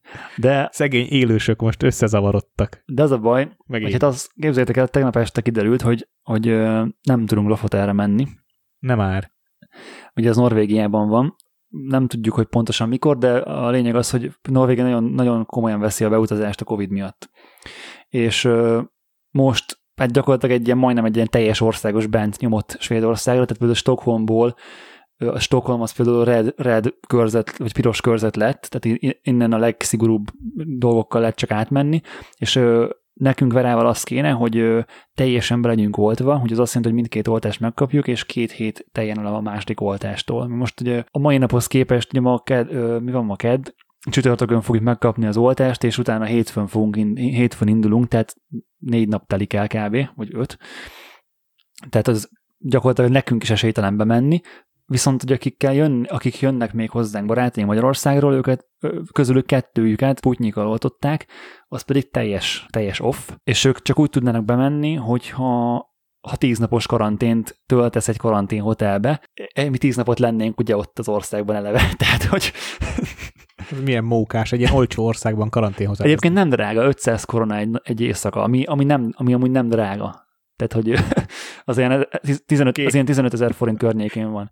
Tehát, hogy na jó, de akkor is persze, száz ötven ezer persze, forint. Nyilván, tehát összeadva, összeadva nagyon drága, meg hát mire, vég, mire végek ez a karanténnal, addigra jöhetünk vissza, tehát, hogy nyilván teljesen irreális, meg nem is kár, kárral beszélni, de az a lényeg, hogy, hogy nem tudunk oda menni, és így el is engedtük. Úgyhogy Volvo bérlése lesz? De lesz, és azt találtuk ki, hogy nyilván ugye a repülőt nem lehet lemondani, meg a nyaralással akarjuk igazándiból lemondani, mert azért Svédország se egy ronda hely, tehát azért eldobok egy követ, aztán... Szép valamit találsz el, tehát nem fogtok szomorkodni ott búslakodva. Nem, és uh, kinéztünk egy uh, ötszáz kilométerre van kb. A vége a... Tehát Stockholmban, ha jól tudom, akkor uh, tizenkilenc nemzeti park van, ami egyik sem csúnya. És kinéztünk az ország közepe fele, mert hogyha már nem kell igazándiból fölmennünk éjszakra a Lofoten miatt, akkor nem akarunk autózni több mint ezer kilométer csak azért, hogy ott kiránduljunk utána. Be van közelebb is szép hely, és az ország közepe fele, Stockholmtól kb. ötszáz kilométerre van egy nagyon jó kis nemzeti park, norvég határon, majd igény szerint át lehet köbdösni az országba, hogyha megköszönöm nekik ezt a kis gesztust, hogy nem mehetünk nyaralni. És ott fogunk igazándiból lenni ehelyett. Tehát nem, nem a tengeri sziget, vagy a, tehát nem, Lofoten, nem Lofoten szigetein fogunk sátrazni, hanem Svédországon belül. De hogy maga a terv az ugyanaz.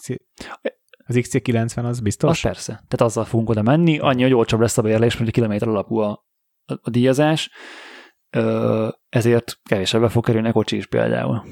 És még annyi, hogy ez az utazással nem megy el ugye egy teljes nap, hanem fő öt körül munka után elindulunk, kb. Félútig elmegyünk, a, ott van egy, egy tök nagy, egy ilyen tó, tavas régió van ott, ahova fogunk menni először, az kb. háromszáz kilométerre van innen, van egy, van egy nagyon nagy tó, meg mellette sok kicsi, és ennek a tónak a partján van a, valószínűleg az Petinek fog valamit mondani, a Moraknivké, és az megvan? Hát akkor most csalódtam benned. Hogy lehet így elni?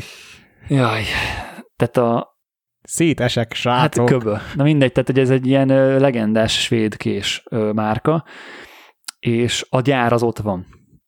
Azt, nem vagyok jó ám késekben. És, ö, meg, meg, és akkor azt meg, meg, vagy ott van egy ilyen outlet, ahol tök olcsó lehet ezeket a késeket megvenni, ezt nyilván meg fogjuk nézni.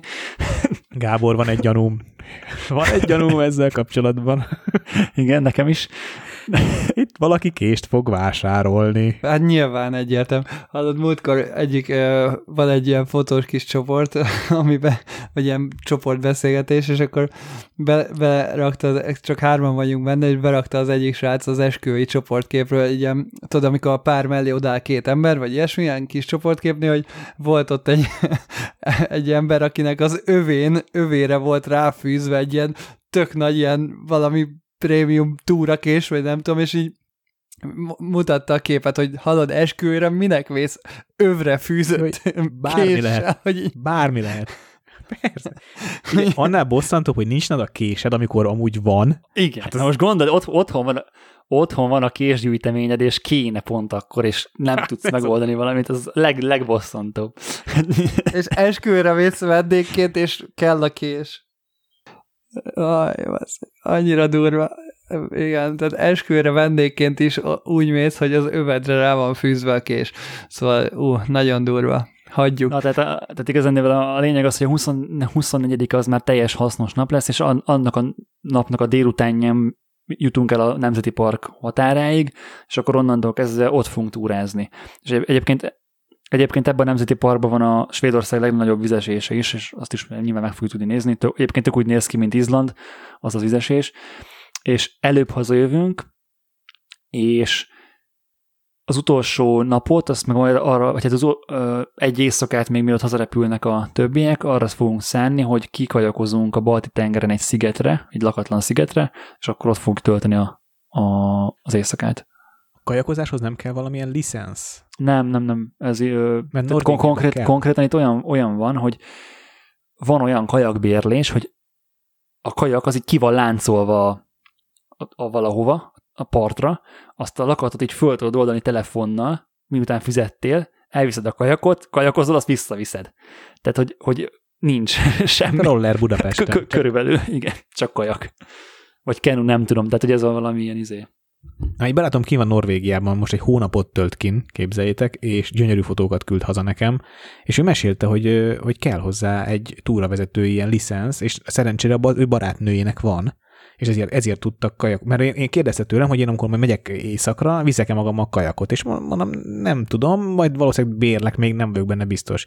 És mondta, hogy vigyázzak, mert a, mert a bérlés nem minden esetben lehetséges. A kollégáim is, tehát a kollégáim javasolták ezt a programot, hogy ezt mindenképp, nem, nem specifikusan most ide, hanem így beszélgettünk nyáron, hogy ki mit csinál nyáron, és nagyon sokan csinálják ezt, hogy így hétvégére kimennek sátrazni egy szigetre, kajakkal, és hogy bérlik a kajakot, tehát nem is a sajátjuk, meg itt van a, a lakásunktól két perc sétára egy, egy nagyobb sziget, vagy egy ilyen városrészem, egy szigeten van, és azt például meg, ott is van ilyen kajakbérlési lehetőség, hogy megkerüld a szigetet kajakkal. Tehát, tehát nagyon, nagyon, ez nagyon népszerű itt úgymond, és nem, tehát senki nem túlvezető az is, azok közül, akik ezt javasolták nekem.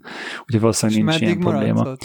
Hát összesen a Nemzeti Parkban hét teljes napunk lesz, ha jól számoltam, és ugye plusz még egy teljes nap, vagy egy fél, meg egy teljes, hát egy két fél nap igazándiból, vagy egy, egy teljes nap, hú, de jó, hallod, ennél bonyolultabban nem tudtad volna elmagyarázni, hogy meddig, tehát szeptember harmadika, négy, vagy meddig. Ja, igen, úgy kérdezted, augusztus huszonnégyedikétől szeptember elsejéig, szeptember másodikáig.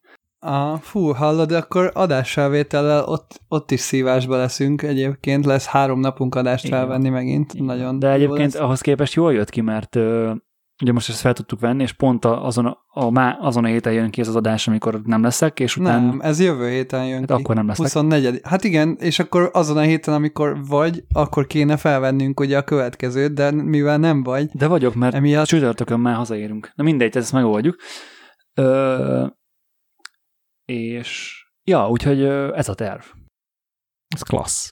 Klassz terv. Van itt fel... írva olyan, hogy filmtárolás probléma erre a túrára, ami a Lofotenire van még felírva általad, de hát akkor az, az, ele, nem az eleve, eleve érdekes kérdés, hogy hogyan, hát az, tehát, hogy, tehát nem triviális, hogy mondjuk az előtt tekercseket, tekercsekkel mit csinálsz, hogy hogy, hogy milyen szempontból? Hát, hőmérséklet? Víz, vagy víz csak... pára, ilyen, ilyesmi.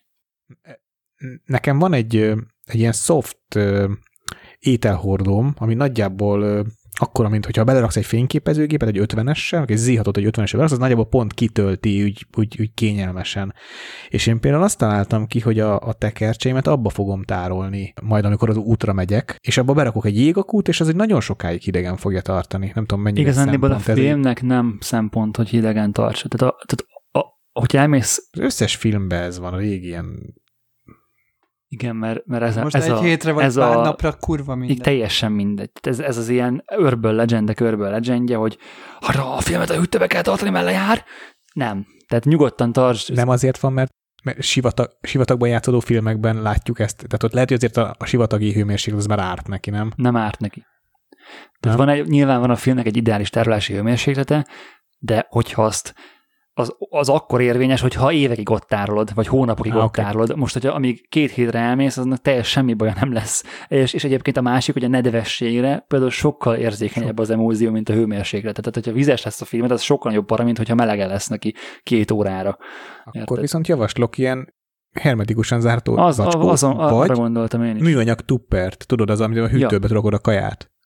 Valószínűleg a, a zacskó lesz a megoldást, de igazán azért írtam fel ezt a, vagy azért írtam fel ezt a gondolatot, mert én régen azt csináltam, hogy vettem ezeket a, az, mint a tojástartót, tudjátok, hogy ilyen ahogy tíz tekercs filmet, vagy öt tekercs filmet, így bele tudsz tenni egy ilyen műanyag dobozba. De, és akkor ugye azt kiveszed a, benne. kiveszed a műanyag kis tubusából is, meg ugye a papírból is kiveszed, tehát kibontod a filmet, úgymond. És úgy teszed bele. És ugye ezek a kis tartók alig zárnak, tehát itt tök könnyen le tudod emelni a tetejét. Például neked is azt javaslom, meg így igazából mindenkinek, hogy ne bontsátok ki a filmet addig, amíg nem lövitek el, mert hogy sokkal jobban bírja ugye a, a nedvesség ellen is jobban védi ugye a csomagolás, a kis műanyag tubuskát ne dobd el, tehát hogy ne külön vidd a filmet, hanem a kis műanyag tubusba legyen, mert ugye az eleve légmentesen tud zárni. Meg vízmentesen, az tök meg jól lezárja, és nem veszed ki abból, akkor bárhova teheted. Igen, igen. Hát akkor a legjobb. Ennyi, akkor ez elég egyszerűen megoldódott. Akkor ez kemény téma volt. Ez ezt, kemény nem, ezt nem azért írtam föl, hogy a tanácsot adjatok nekem, okay. hanem hogy... hogy te adjál. Egyébként az valami, volt is valamelyik filmnek az dobozára, hogy valahova írva, hogy hogyha a hűtőben tárolod, akkor ne vedd ki a kis műanyag dobozából egészen addig, amíg nem használod. Meg egyébként, ha a fagyasztóból kiveszed, akkor se vedd ki azonnal, mert... Pára lecsapódás. Hát a fagyasztóba leleveted, de hát a sima hűtőbe. Után, tehát hogy, hogy a... Úgy, igen, meg, hogy tehát, hogyha, ha a hűtőben ne csapodjon le a pára, ez a lényeg. Ha, ha hűtőben tartod a filmet, akkor ne... Az nem, nem jó neki, hogyha kiveszed a hűtőből, beteszed a gépbe, és egyből lősz vele. Aha. Ezt meg kell várni, még szobahőmérséklete fölmelegszik. És ugyanúgy, hogyha a fagyasztóban van a filmed, akkor meg először átrakod a sima hűtőbe egy-két napra, kiveszed utána a szobahőre, megmelegszik, és utána fotózol vele. Benedek, felírtad ezt, hogy ö, vannak új, újonnan megszült gondolataid a filmes fotózásról, meg családi dokumentációról, vagy nem is tudom, hogy miről, mert eléggé röviden van beleírva. Igen, hát azért van röviden beleírva, hogy tudjunk róla beszélgetni, ne lőjem le a poént. Na, akkor vezessd fel. Múlt héten itt voltak szüleim, meg tesómék, tesóm meg barátnője, egy, hát hét napra Stockholmban nálunk, és hát nyilván fotóztam, amit csináltunk. Klasszik stockholmi városnézős napjaink voltak, múzeumok, Skanzen, Óváros. Egy, egyik nap kimentünk egy szigetre, egy közeli szigetre biciklizni, az volt egyébként a kedvenc napom, ott volt kompozás, minden, vagy a kompa, tehát nem nincsen híd arra a szigetre, csak konfiszoda. Hat tekercset fotóztam el, Ez volt a második olyan alkalom, amikor intenzívebben fotóztam filmre, tehát majdnem, hogy úgy fotóztam a filmre, mint amikor, mint amikor annak idején digire. Ugye a másik ilyen alkalom az a budapesti hazalátogatásunk volt, amikor szintén ugye a családdal töltöttünk egy csomó időt, meg barátokkal, és akkor ott is ugyanígy fotóztam. És tök érdekes, a képeimen észrevettem azt, hogy so, sokkal, sokkal tudatosabbak a fotók, fotók amiket, amiket máshogy állok hozzá a komponáláshoz, mint annak idején, mint annak idején a digivel. És ezt a, nem arra fogod, hogy elkezdtél ilyen témát fotózni? Tehát, hogy például a családot ilyen nem, szinten nem annyira de, de, dokumentáltad de, de, digivel? De. Nagyon sok, nekem na, nagyon, de. Csak azokat nem mutattam meg, mert minek. Ja. Tehát, hogy, hogy szinte majdnem az összes ilyen családi rendezvényen, vagy rendezvényen, összejövetelen, ahol mondjuk a, a patesói, vagy unokatesók, vagy tudod, egy kicsit nagyobb ö, jelentőségű dolog, ott mindig ott volt a gépen, vagy hogy elmentünk valahova szülőkkel, akkor ugyanúgy, ugyanaz, ugyanúgy megcsináltam ezeket a képeket. De teljesen, teljesen más volt a viszonyom a fotózáshoz, meg a témához most, mint annak idején. És azt nem tudom, hogy a film miatt van, vagy, a, vagy, vagy amiatt, mert hogy idősödök, vagy amiatt, hogy fejlődik a fotó, fotózásom. Szerintem simán ez is lehet. Persze a filmre is ráfoghatjuk. Én azt vettem észre azért például a filmnél a fényviszonyokat jobban vizsgálom, mert a diginek bármilyen fényviszony sokkal jobb, meg a Lightroom-ban majd felhúzod a shadow-t, meg na, izé, és előfordul ez. Ez, ez, a, ez a világ legnagyobb mézes madzagja. És például, például ez, a, ez a filmnél ez, ezt, ezt én is ezt, ezt, ezt nagyon ezt az első között vettem észre igazándiból, hogy filmre olyan témát, meg olyan pillanatot lősz meg, ami eleve jól néz ki. Úgy komponálsz igen. meg...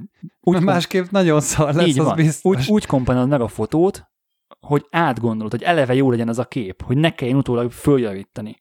És, de nem tudod kb. Feljavítani sajnos. És csináltunk egy... Csináltunk apa er hatjával egy csoportképet ötünkről, és full... felhős, szürke szaridő volt, és nem, egyszerűen nem tudtam megmenteni a képet, tehát szintelen szar lett a kép. Hiába volt ott a ró, és bármilyen presettel próbálkozhattam, nem, lett, nem volt jó a végeredmény. Jó, hát azért nem presettel kell próbálkozni meg. De nem csak tudjuk, most úgy értem. Az Adobe Color az egy szar. Tehát én addig, én nagyon szenvedtem az e o es er színeivel, addig, amíg a kamera profilt nem csináltam meg. Tehát tényleg halál. Nagyon-nagyon rossz. Tudom, csak hogy úgy, úgy értem, értem úgy, úgy értem, hogy hogy ö, nem tudtam igazándiból egy jobb fotót csinálni belőle, mint amilyen volt. És a filmes fotóimat... Hát valószínűleg... nem is kell, jó az úgy. Igen, vagy, csak tehát, hogy, a... hogy nem az utómunkába csináljuk meg azt, hogy na, most... Pont ezt akarom mondani, jel. Hogy a filmes fotóimnál meg azt érzem, hogy eleve olyan témát, meg olyan képet készítek, ami eleve jó. De most mi a csoportképet, ha megfotóztad most volna? Most ez csak film, egy példa volt. Ez? ez csak egy példa volt. Hogy fi- tehát, bocs, azt mondod, filmre nem fotóztad volna meg ezt a csoportképet. Most ez a, ez a csoportkép példa, ezt csak azért mondtam, mert ezt nem, nem én fotóztam, és ez volt egy ilyen nagy kontraszt a fényképeimmel, meg az a kép. Érted, hogy mit akarok mondani? Tehát a digire, digire nem ideális körülmények között átgondolatlanul, hanyagul fotózgattam, és a sok száz képből volt körülbelül ugyanannyi jó, mint amennyi a, a filmből is van, de igazándiból a sok szemét között kell megtalálni a jó képet, és azok a képek azok azért jók, mert, mert ott is minden együtt áll, és ugyan a filmnél, vagy az, az átgondoltabb fotózásnál meg eleve ö, egy erőteljesebb szűrőt használ, használ az agyam, amikor képet csinálok. Ezt értem, nekem most ebből az jön le, hogy a digivel, tehát a, a vissza, most így a másik részét megnézve, hogyha pont ennek az ellenkezőjét akarom ebből leszűrni, az az, hogy a digivel szarkörülmények között is meglőtted azt a csoportképet, és húsz év múlva fogod látni, hogy hogyan néztek ki azok az emberek a csoportképen, és még akkor is egy tök értékes fotó lesz, hogy, hogy szarok a színei, és digivel is digivel is meglőjük azokat a jó pillanatokat is a szar pillanatok mellett, és utólag ugyanúgy válogatunk, és persze nagyon sok szemét készül digivel, amit utólag egyébként kiválasztunk, de számomra például előny, hogy a digivel, amit jelenleg mondjuk apostrofálhatunk ö, szemétként, ö, mert hogy rossz körülmények között készült, akkor is simán lehet, hogy húsz év múlva egy jó emlékként tekintesz vissza rá, mert nem a nem a színeket fogod nézni. És no, tudom, hogy rossz, példa tökéletes... volt ez a, rossz példa volt ez a kép, itt nem az volt a lényeg. Nyilván egy ilyen képet meglövök filmre is, és elfogadom azt, hogy nem jó a színe. Csak azért mondtam ezt a képet itt most, mert ez itt történt, ugyanakkor történt. Itt most a koncepciót próbáltam átadni, hogy, hogy teljesen meg, tehát a, azzal, hogy nincs limit gyakorlatilag a fotózással, tehát annyi képet készítek, amit csak akarok, ha akarom, akkor rányomok az expógomra, és egész nap nyomva tartom, és úgy megyek az utcán. Ezzel egy, egy olyan ö, tanulási folyamatba lépek bele, vagy egy olyan ö, hozzáállásba, ami elősegíti azt, hogy a kevésbé jó ideális körülmények között is máshogy meg, álljak egy témához. Értem. Érted? Tehát a témához való viszonyomat változtatja meg az, hogy nem darállok, nem, hanem elkezdek gondolkozni, az, hogy most ezt hogyan fotózd le, hováj.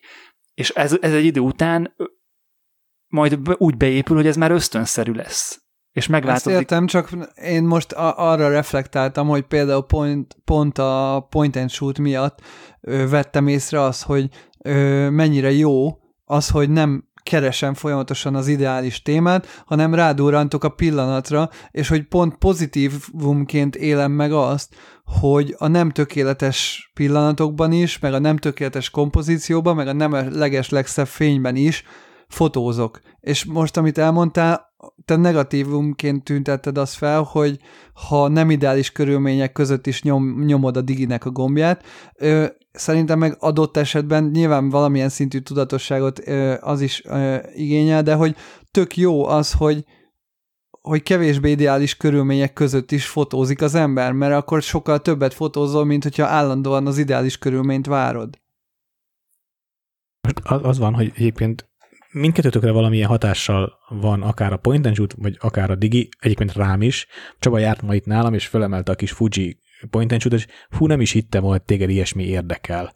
És, és elmeséltem neki, hogy milyen élmény az, hogy az iksz száz ef helyett egy point and shoot-tal lövöm akár a családi képeket, az, hogy pont ugyanazt élem meg nagyjából, amit, amit Benedek mondott, hogy egy picit megválasztom a pillanatot, nem lövök annyi szemetet, hiszen nincs is annyi kockám. Nyilván, tehát, hogy, tehát, hogy, és emiatt majd, amikor leválogatom, akkor nem lesz annyi rossz kép a arányaiban a jókhoz képest, és mivel nem tudom már egy hónap múlva, hogy milyen pillanatot hagytam ki, ezért nem is lesz hiányérzetem a pillanatot. Igen, igen, ez nagyon fontos, hogy nekem se volt. Egy, egy picit se volt hiányérzetem. Egyébként ezt mondtam is neked az esküvői képeink kapcsán, hogyha, hogyha te azt a százötven képet adtad volna át az esküvőnkről, és mondjuk meglőtted volna nyilván a, csók, a gyűrűmúzást, meg a, az első csókat, meg ezeket, mert azt ugye nem lőtted meg csak digire, de hogyha csak film lett volna, nyilván meg lett volna. Nem lett volna hiányérzetem. Mert, nem hiány, mert, mert nagyon, na, szerintem hajlamosak vagyunk azt hinni a digi miatt, hogy, vagy nem is a digi miatt, hanem hogy a digi által kapott szabadságba, amit te mondasz, hogy mindent meg tudsz lőni, de nem kell mindent meglőni, mert nem hiányzik. Az egy meg amikor, már ott van, meg amikor már ott van előtted az elkészült kép, akkor már úgy vagy vele, hogy ó, hát akkor már ezt is átadom meg, akkor jó ez így, miközben amúgy simán lehet, hogy sallang, és így csak van. Nincs meg hozzá kellő szigorod, hogy leválogasd, míg ugye, hát csak nekem ugye az volt az elvem, hogy ha feltételezzük azt, hogy megvan a kellő önszabályozásunk arra, hogy száz kép, száz digiképből harminchatot leválogassak, akkor mennyivel jobb, hogy a végén ugyanúgy harminchat képkockán van, mintha filmre lőttem volna, csak ugye több lehetőségem volt választani, és nem ott helyben kell azt az egy másodpercet elkapnom, hanem nyomva tarthatom picit hosszabban a gombot, van négy-öt képem, és kiválaszthatom a jó pillanatot, ez, ez és akkor egyel, egyel előrébb vagyok azzal, hogy, hogy utólag választom ki, utólag tudok re- reagálni a pillanatra a Lightroom előtt, nem pedig ott helyben kell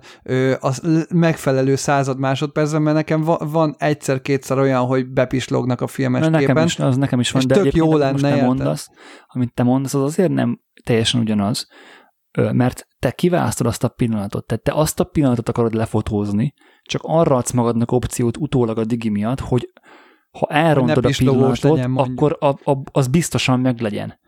Tehát nem, nem száz különböző pillanatot fotózol digire, hanem ugyanúgy harminc különböző pillanatot fotózol digire is, mint filmre is, csak megvan az esélye, hogy, hogy az a A, az a harminc pillanat, az, az mind a harminc jó lesz.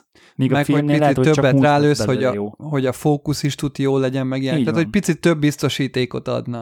Igen, de, de ezt meg, ezt meg ezt, erre meg annyit tudok mondani, hogy ö, fotós generációk nőttek fel, úgyhogy csak filmre fotóztak, és rettenetesen jó képek születtek, tehát ez meg csak a gyakorlás, meg a magabiztosság kérdése. Nyilván nem tudjuk, hogy mi nem született meg. Hát a, világos, a, világos, a, igen. igen. Az a szelekció, az nincs meg.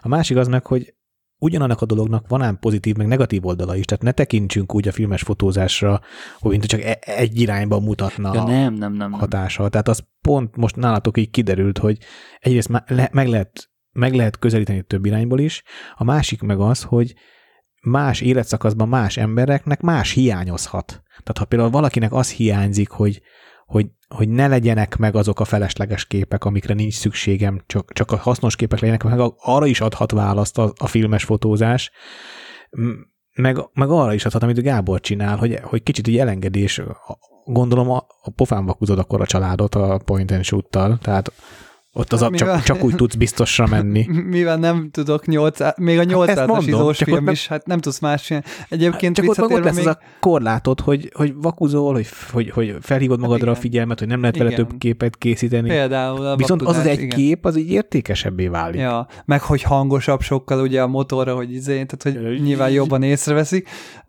Visszatérve még egy dolog, ami érdekes film, film versus diginél, hogy um, például most akár a Helmut Newton könyv, vagy um, pár egyéb könyv kapcsán is, ahol, hát mondjuk a Steven Shore-nál pont nem, mert ott eléggé tökéletesek a fotók, de na, a Helmut Newtonnál tökre érződik az, hogy ugye hatalmasba ki vannak nagyítva, az majdnem ilyen á három méretű a könyv, vagy lehet, hogy á három méretű is, és kinyitva meg á kettő, szóval, hogy ekkorára felnagyítva a harmincöt millis képkockák, öm, tök jó, meg minden, meg, meg bírja, nem az, csak érződnek, érződnek hibák. Tehát olyan hibák, amik ugye a filmnek a tökéletlenségéből adódnak, amit sokan szeretnek, de tök jó, oké, van a filmnek egy tökéletlensége. Viszont az a baj, hogy ezt a fajta tökéletlenséget, hogy adott esetben out of focus picit a kép, adott esetben picit bemosódott a kép, esetleg túlságosan ö, grainy, ezt ezerkilencszázhatvanban meg hetvenben még teljesen elfogadták, mert az volt a legjobb technika. Mint hogy most is elfogadott, hogy az i es o huszonötezer-hatszázas kép az egy picit zajos, mert jelenleg ezt tudja a technika, és tök elfogadott, hogy az egy picit zajos a huszonötezer-hatszáz.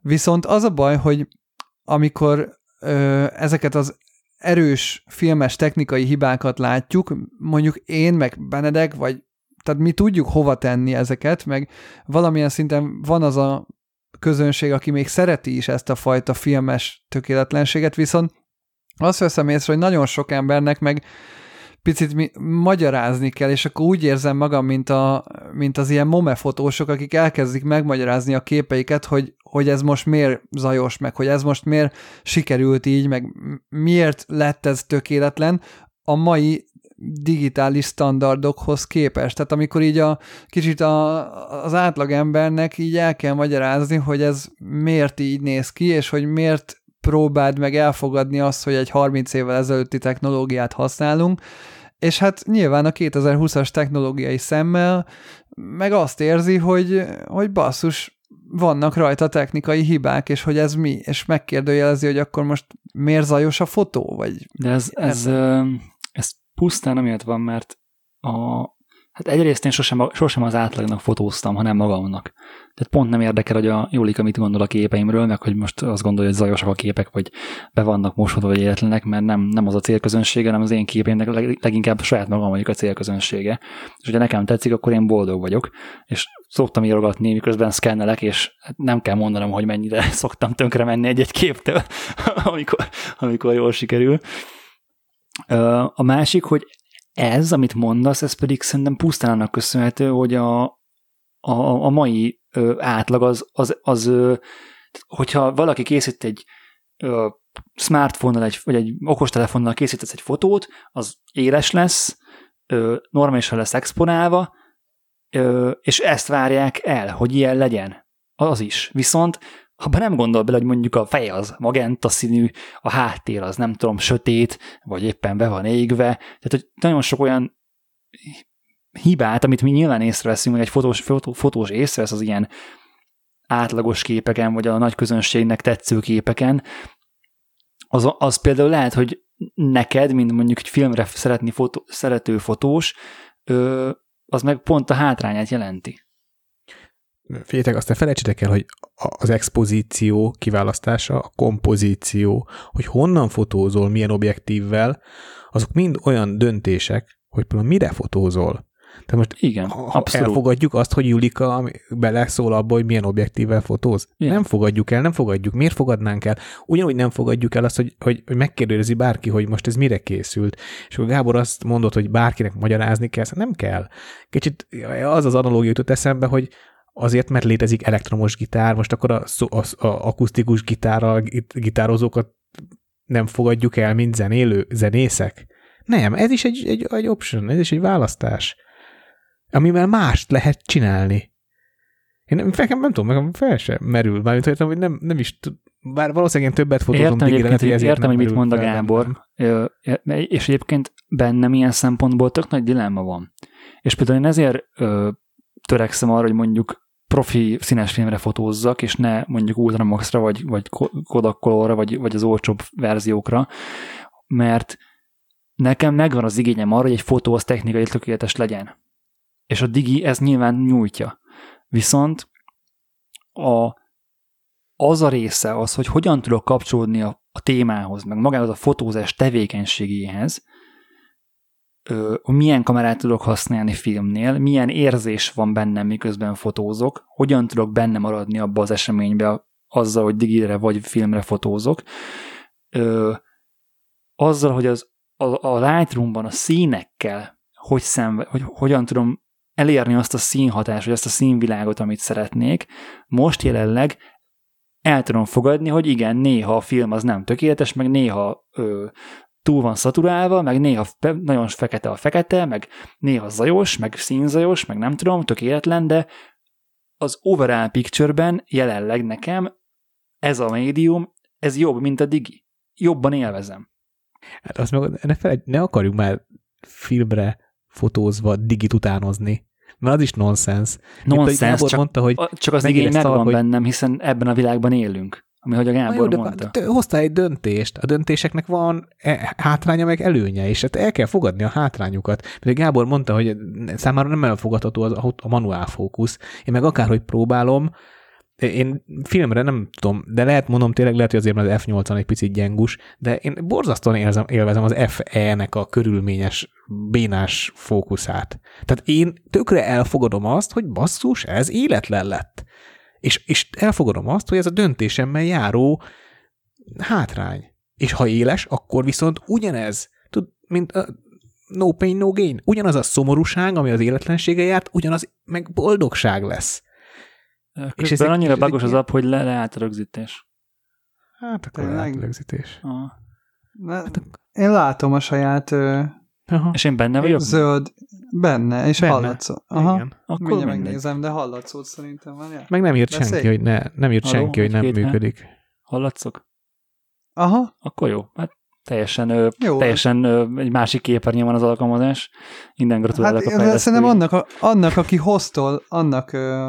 szar, mert nálam is szar volt, de most, hogy én nem host vagyok, teljesen jól látszódik. Jó, na jött is az üzenet, hogy működik. Úgy, jó, jó, működik, jó is a hang, igen. És ilyen katarzis közben, tényleg, amit most itt megéltem, ilyen katarzis közben... Ne haragudj, Peti, bocs. Csak... Na, akkor visszatérve a katarzishoz, reagálok erre.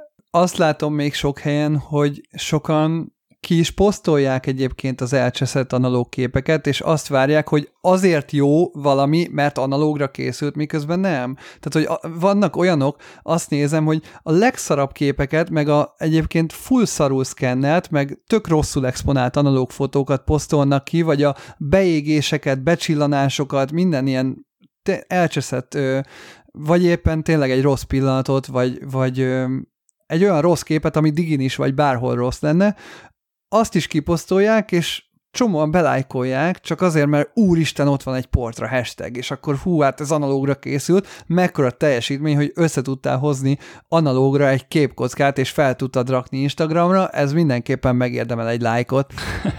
Hát sokan, sokan bármilyen fotót lájkolnak, mindegy. De egyébként ezt, ezt jelenséget, ezt én is tapasztalom, de nem akarok ilyen fellengzősen erről nyilatkozni, meg nem, nem gondolom azt, hogy, hogy tudok normálisan exponálni filmre előrébb való vagyok, mint fotós, de, de ez tényleg ugyanúgy, ugyanúgy, ahogy a digi közösségnek is nagyon megvannak a, az árnyoldalai, például itt a, a, a Csak, csak arra gondolunk, hogy mennyire technika specifikus egy, egy digifotós csoport, vagy egy, egy digifotós ö, beszélgetés.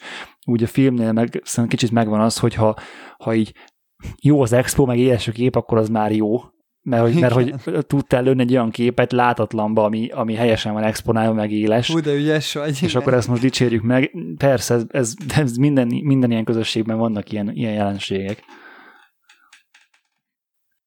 Ja, hát igen, tehát szerintem ö, nekem, ami a film ezt, azt hozta el igazából most így, hogy ö, egy full frame, bármikor bevethető gép ott van a zsebemben.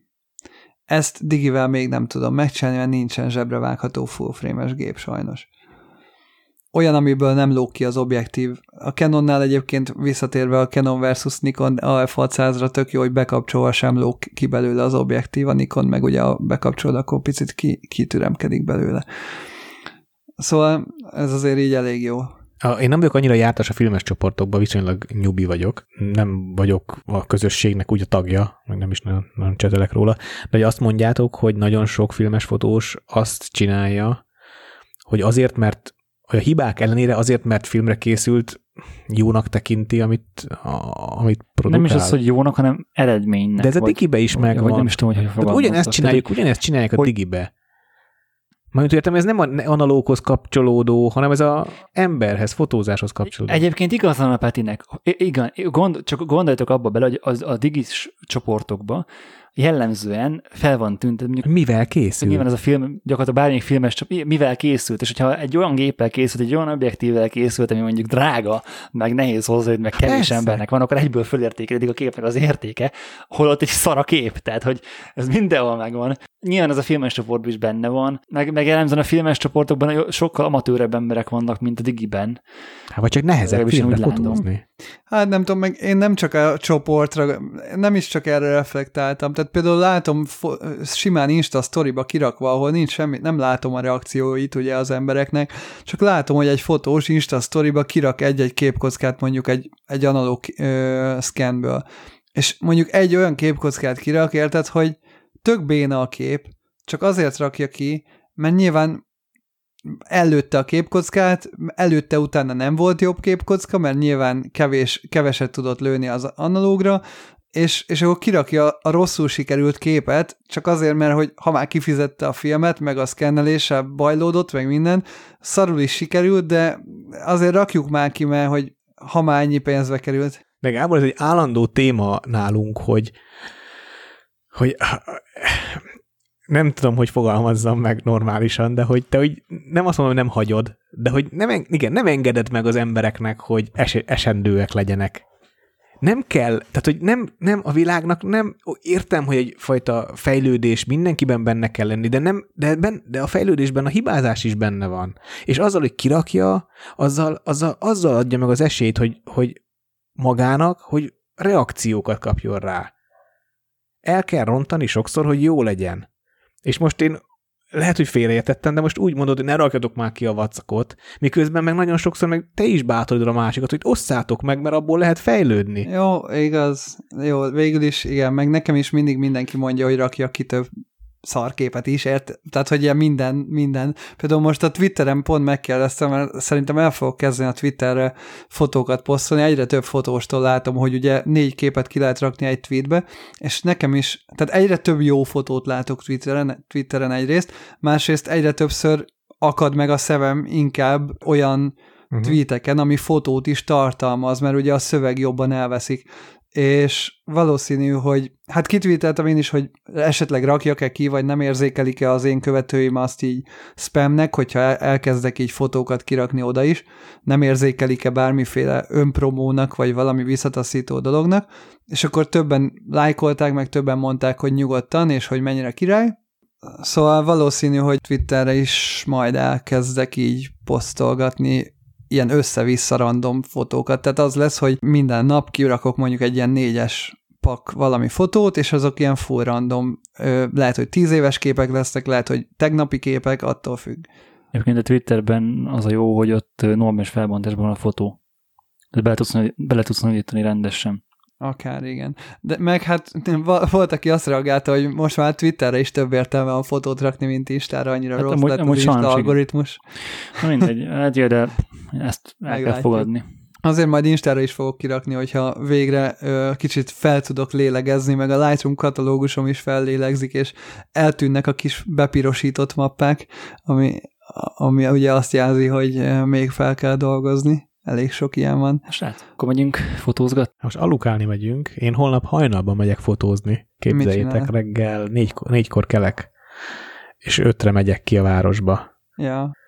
És hajnalban. Hát egy, egy, egy fut, futólánnyal fotózom portrét. Akkor az F-felbe töltsd be azért valamit. Hát van benne négyszázas fekete-fehér, de hát a hajnali... Teljesen jó. Hát nem tudom, hogy a hajnali fények. Pont az a kék, az a hűvösség, a hajnali hűvösség. Tompa tónusok. A legjobb. Meg mennyi, mennyi képkocka van még? Hát lőd el, azt a, és lőd el a végét, aztán befűzze egy másikat. Még tizenöt hat van hát legalább. Az semmi. Voltam utcázni ma is, meg tegnap is. Az semmi. Jó. Na, mindegy, szóval mindegy. Én alapvetően digiben gondolkodtam, majd meglátjuk. négy harminckor akartam kezdeni, de most pont most az adásra írt a lány, hogy öt, öt, nem, nem, keves, tehát ő nem Magyarországon él, és most itt van, és barátokkal bulikázott tegnap is, meg ma is, és hogy öt előtt nem, nem, nem tud odaérni. És most én attól félek, ha valaki azt mondja, hogy öt előtt azból már fél hat lesz, és a reggel az veszélyes. Ajaj, ott, ott már már pont. De várjál, de figyelj, ö, Stockholmban is negyed hatkor kell a nap. Itt megnéztem már egyszer, most nem emlékszem miért, de négy harmincat találtam ki. Az lehetetlen. Hát nyáron simán négy harminckor, hát négy harmincötkor. De mindegy, amúgy is előtte kell találkozni, tehát azért, azért ja. Az igen, az nem túl jó. Figyelj, öt negyvennégykor kell föl, de az azt jelenti, hogy öt tizenöttől már lehet fotózni. Igen, tehát azért kell négy harminc körül találkozni, hogy akkor találkozunk, szia, szia, szia, oda menni a helyszínről, fotózunk, átöltözik, ja. Felöltözik, mit tudom kiszedni én, és pikpakot vagyunk. Felszerelni hogy... magad. Ja, ja. ja. Amit nem tudok, na olyan, több olyan helyszín van, ahova nem nagyon lehet autóval menni, ezért nem akarok autóval menni, hogy bringával baszakodjak-e vakuval. Még ezt, ez az, amit nem, ezt nem, nem tudom, hogy, hogy a, a többet ére azt, hogy mobilesek vagyunk, és tudunk menni, vagy hogy legyen a képekben egy pici ilyen, egy pici plusz fény. Ez, ez, ez, ezen agyalok még, és ezt nem sikerült eldönni. Voltam kint tegnap előtt helyszín, tehát ilyen helyszín bejárni, reggel kimentem, így négy körül. Mert hogy van nálam egy szuper szokó, képzeljétek el, kölcsönbe. Ezt nem tudom mi.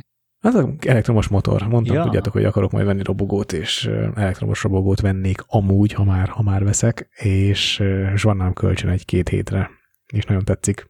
És azzal bejártam hajnalban a város, tehát elég feelinges volt. Már magában a város, hajnali városban a motorozni önmagában is. Csak végigmentem a helyszíneken, ami, ahol fotózni akarok, és így fejben kicsit komponálgattam. Én még esetleg a Tamron harmincöt száz ötvenről akartam kikérni röviden a véleményeteket. Hát ez nem, egy, egy baj van annak az objektívnek. Ezt pontosan tudja Sony, mindenki, Sony mi az, hogy Sony a vége. Igen. Hát jó, de...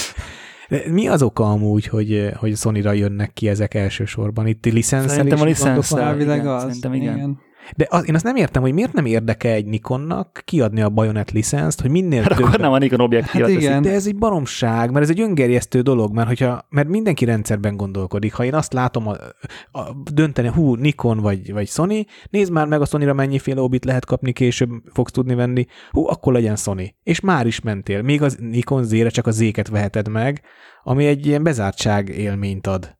Tehát szerintem a gyártónak is érde... Én, én vásárlói szem, szemszögből én azt mondanám, hogy a, vás... a gyártónak is érde... érdeke lenne. Egyébként nem kizárt, hogy, hogy a háttérben van valami ilyen embargós szerződés, hogy a Sony befektetett az objektív fejlesztésébe azért, hogy a később, mondjuk az első három évben csak elbajonetálhassák ki, nem, nem tudhatjuk. Én hallottam olyan praktikákat, hogy a Tamron például gyárt bérbe a nagygyártóknak, Nikonnak is, meg a, meg a Canonnak is. Tehát a Canonnak valamelyik zoom objektív konkrétan a, a Tamron gyártja, és azt is hallottam pletyibe, hogy azért volt a Tamronnak egy időben negyvenöt milliméteres az ötvenese, mert hogy nem gyárthatott ötvenest, és ezért lett negyvenötös az az obi. De nem tudom, ez csak így, ez csak így Ezt csak így olvastam. De simán az is lehet, hogy a Nikon meg a Canon döntötte el ezt így, hogy az első két-három évben nem akarja kiadni a licensz, és majd egyszer utána. Lehet. De hogyha most ez lenne, mennyire jó már, hogy harmincöttől százötven, és ef kettő és az eleje. Hát konkrétan tökéletes az objektív. És kettő nyolc a vége. kettő nyolc a vége. Nyilván hozzá kell tenni, hogy ez még csak egy development announcement, tehát nincsenek róla például tesztfotók, nem látjuk azt, hogy milyen az a boké, tehát azért nem mindegy, hogy ötven milliméter. Teljesen mindegy. Plusz azért nem kicsi ez az objektív, meg gondolom nem is olcsó lesz. Érdekes egyébként, az biztos. Esküvőre például fullos nem... lehet. Pont ezt akartam, hogy ezt nem is, nem is az ötvenegy nyolc helyet ne, veszed, ne, vagy ne, nem az ötvenegy négy helyet veszed, hanem egy... huszonegy hetven helyet akár veszed. Akár. Így van. Így van. És például van. Szerintem a huszonnégy hetven helyett ez jobb választás. Igen. Hát meg mennyire jó, veszel alá egy tizenhat harmincötöt. Vagy egy húsz millió egy nyolcas és kész. Vagy egy, húsz, igen. Vagy egy sima húsz millió egy nyolcas. És meg vagy esküvőre gyakorlatilag fullba az, ez az egy jobbival. Tehát gyakorlatilag nem kell jobbit cserélned, és kényelmesen el vagy, és igazából még csak azt sem mondhatjuk, hogy picit nehezebb az obi, mint ami amúgy van a vázadon, mert nekem is a húsz millió egy négy, ami majdnem az egész bulin végig rajta van a vázamon, az is egy kiló, tehát hogy ez is nem gondolnám, hogy egy kilónál sokkal nehezebb objektív lenne, vagy ha picit nehezebb még az is elviselhető a zoom miatt. Jó, mondjuk igen, buliba inkább a húszast használom, de de ja, nagyon jó. Tehát, hogy harmincöt millió ef kettőtől százötven millió kettő nyolcig abba így elég szépen benne van minden. Tehát végre odaértünk, hogy az ultrazoomok, mondhatjuk ezt akár annak, milyen eh, nagy utat jártak be, és régen azért az egy szitokszó volt, most meg már ez egy pontosan. Teljesen kívánatos objektív lehet. Hát eh, itt most már a fixek a méretükkel, illetve a rajz karakterükkel tudnak majd kiemelkedni, hogyha már a fényerőben nem lesz olyan nagy különbség, mint régen, mert itt régebben duplázódott a fényerő nagyjából, igen. Vagy talán még háromszorozódott is bizonyos esetekben. Ez ilyen nagy átfogásoknál itt meg már nem beszélünk olyan nagy, nagy különbségről. Ja. Meg hát nőtt az izó is, tehát két irányból, két irányból közeledünk afelé, hogy egyre használhatóbbak ezek az obik, mert egyre használhatóbb a magas izó, csökken a, vagy nő a obik fényereje, szűkül az olló, igen. Hogy minél jobb, igen. És egyre jobb, emiatt egyre jobb fixeket kell gyártaniuk, hogy a saját zoomjaiknak a... konkurenciája legyen. Vagy hát nem is konkurenciája, hanem hogy, hogy, hogy, hogy azokra a mondjuk portrékra, vagy olyan specifikus felhasználásra megérje föltenni. Kell ilyen még kell a fix. Kell a fix, igen. Tehát igen. Én most az esküvőn végül két zé hatvankettővel fotóztam, a Nikonnak köszönhetően, és ugye vittem a saját húsz húsz egy nyolcamat és százöt egy négyemet, és mellé, meg az a saját ötven es-emet, és mellé kaptam egy harmincötöst, meg nyolcvanötöst, tehát harmincöt es, ötven es, nyolcvanöt es volt a, a kor, és ezt egítettem ki a húszassal, százötössel. Kurva jó szett volt. Egy dolog volt újdonság, hogy nekem ilyen annó nyolcszázötvenem és dé négyes sem volt, és nekem esküvőn nem kellett tölteni. Itt most kellett de töltenem. És ha dupla tehát váz van ilyen... rajtad, akkor hogy cserélsz? Tehát hol, hol vannak az obik? Táskában, vagy öveden, vagy hol? Ezt tetszett, már megbeszéltük, Gábor, nem menjünk bele ebbe, kérlek, mert már nagyon fáradt vagyok. De nem, mert négy, négy jobbinál... hal... nem, nem beszéltünk meg, hogy a négy jobbit hova rakni. A, a Peak Design övtáskámban három ja, hely van. Oké. Okay. És abban pont elfér három obi így állítva, és azt így szépen hát én magamra pont tettem. Ilyen szettel esküvőzök, annyi, hogy a százötnél nem egy négyes van, hanem a százötös makró, és de ugyanez. Hú, hú. És az emberfotóra az jó? Tehát értem, az ilyen... Hát rend, nem fotózok típusú. Vele nagyon embert, de mert a nyolcvanötössel fotózom azt. De amúgy emberfotóra is bőven jó a százas makró. Tök jó egyébként, semmi baja nincs. Fullos. A makrók azok messzire lesz szarabbú fókuszálnak, nem? Hogy ez mi? Ne, de hogy is, nem, teljesen jó. Egyébként még egy visszatérve még a zoomra, zoom versus fixre, hogy múltkor írt nekem egy srác, hogy váltotta a huszonnégy hetvenhét ötvenesre, és hogy mennyire sokat fejlődött a gondolkodásmódja, meg mindent, tehát ugyanúgy lekorlátozta, vagy ö, gondolkodásra készítette, mint Benedeket a film, és hogy tökre sokat fejlesztett rajta az, hogy fixel fotózott zoom helyett, mert a zoomnál azt mondta, hogy valahogy sose tudta eldönteni, hogy melyik gyújtávon fotózzon, az ötvenessel meg ugye jobban kellett a kompozícióra, vagy bármire figyelned, mert ugye az meg fix volt a gyújtótávolság, szóval ez így tök jó. Ez olyan, hogy egy, ez egy ilyen hullámgörbét ír le, hogy ez az igény, ez megfogalmazódik minden fotósban, aki zoomot használ, és akkor utána a fotóz sokat fixel, és akkor utána rájön, hogy ez igazándiból nem is kényelmes annyira, meg már amúgy meg már tud fotózni, meg el tudja dönteni, hogy mit hogyan fotózzol, mert ugye megtanulta, és utána visszavált zoomra, amivel könnyebb lesz a táskája, de ugyan, ugyanúgy tud fényképezni, mert tudja, hogy mit akar, és mit, mit, mit és hogyan akar lefotózni. És ez tök, tök vicces így, hogy így yeah. mindig visszatérünk ugyanoda, nyilván egy magasabb szinten, és nagyobb tudással, és jobb, jobb hozzáállással, de hogy így például én, hogyha Ö, hogyha ez lenne Nikonra, én tök boldog lennék ezen, ez egy objektívvel. Mondjuk nem hiszem, hogy megvennéd azon az áron, amennyiért ki fog jönni. Mennyiért? Hát van, szerintem van minimum például? hétszáz.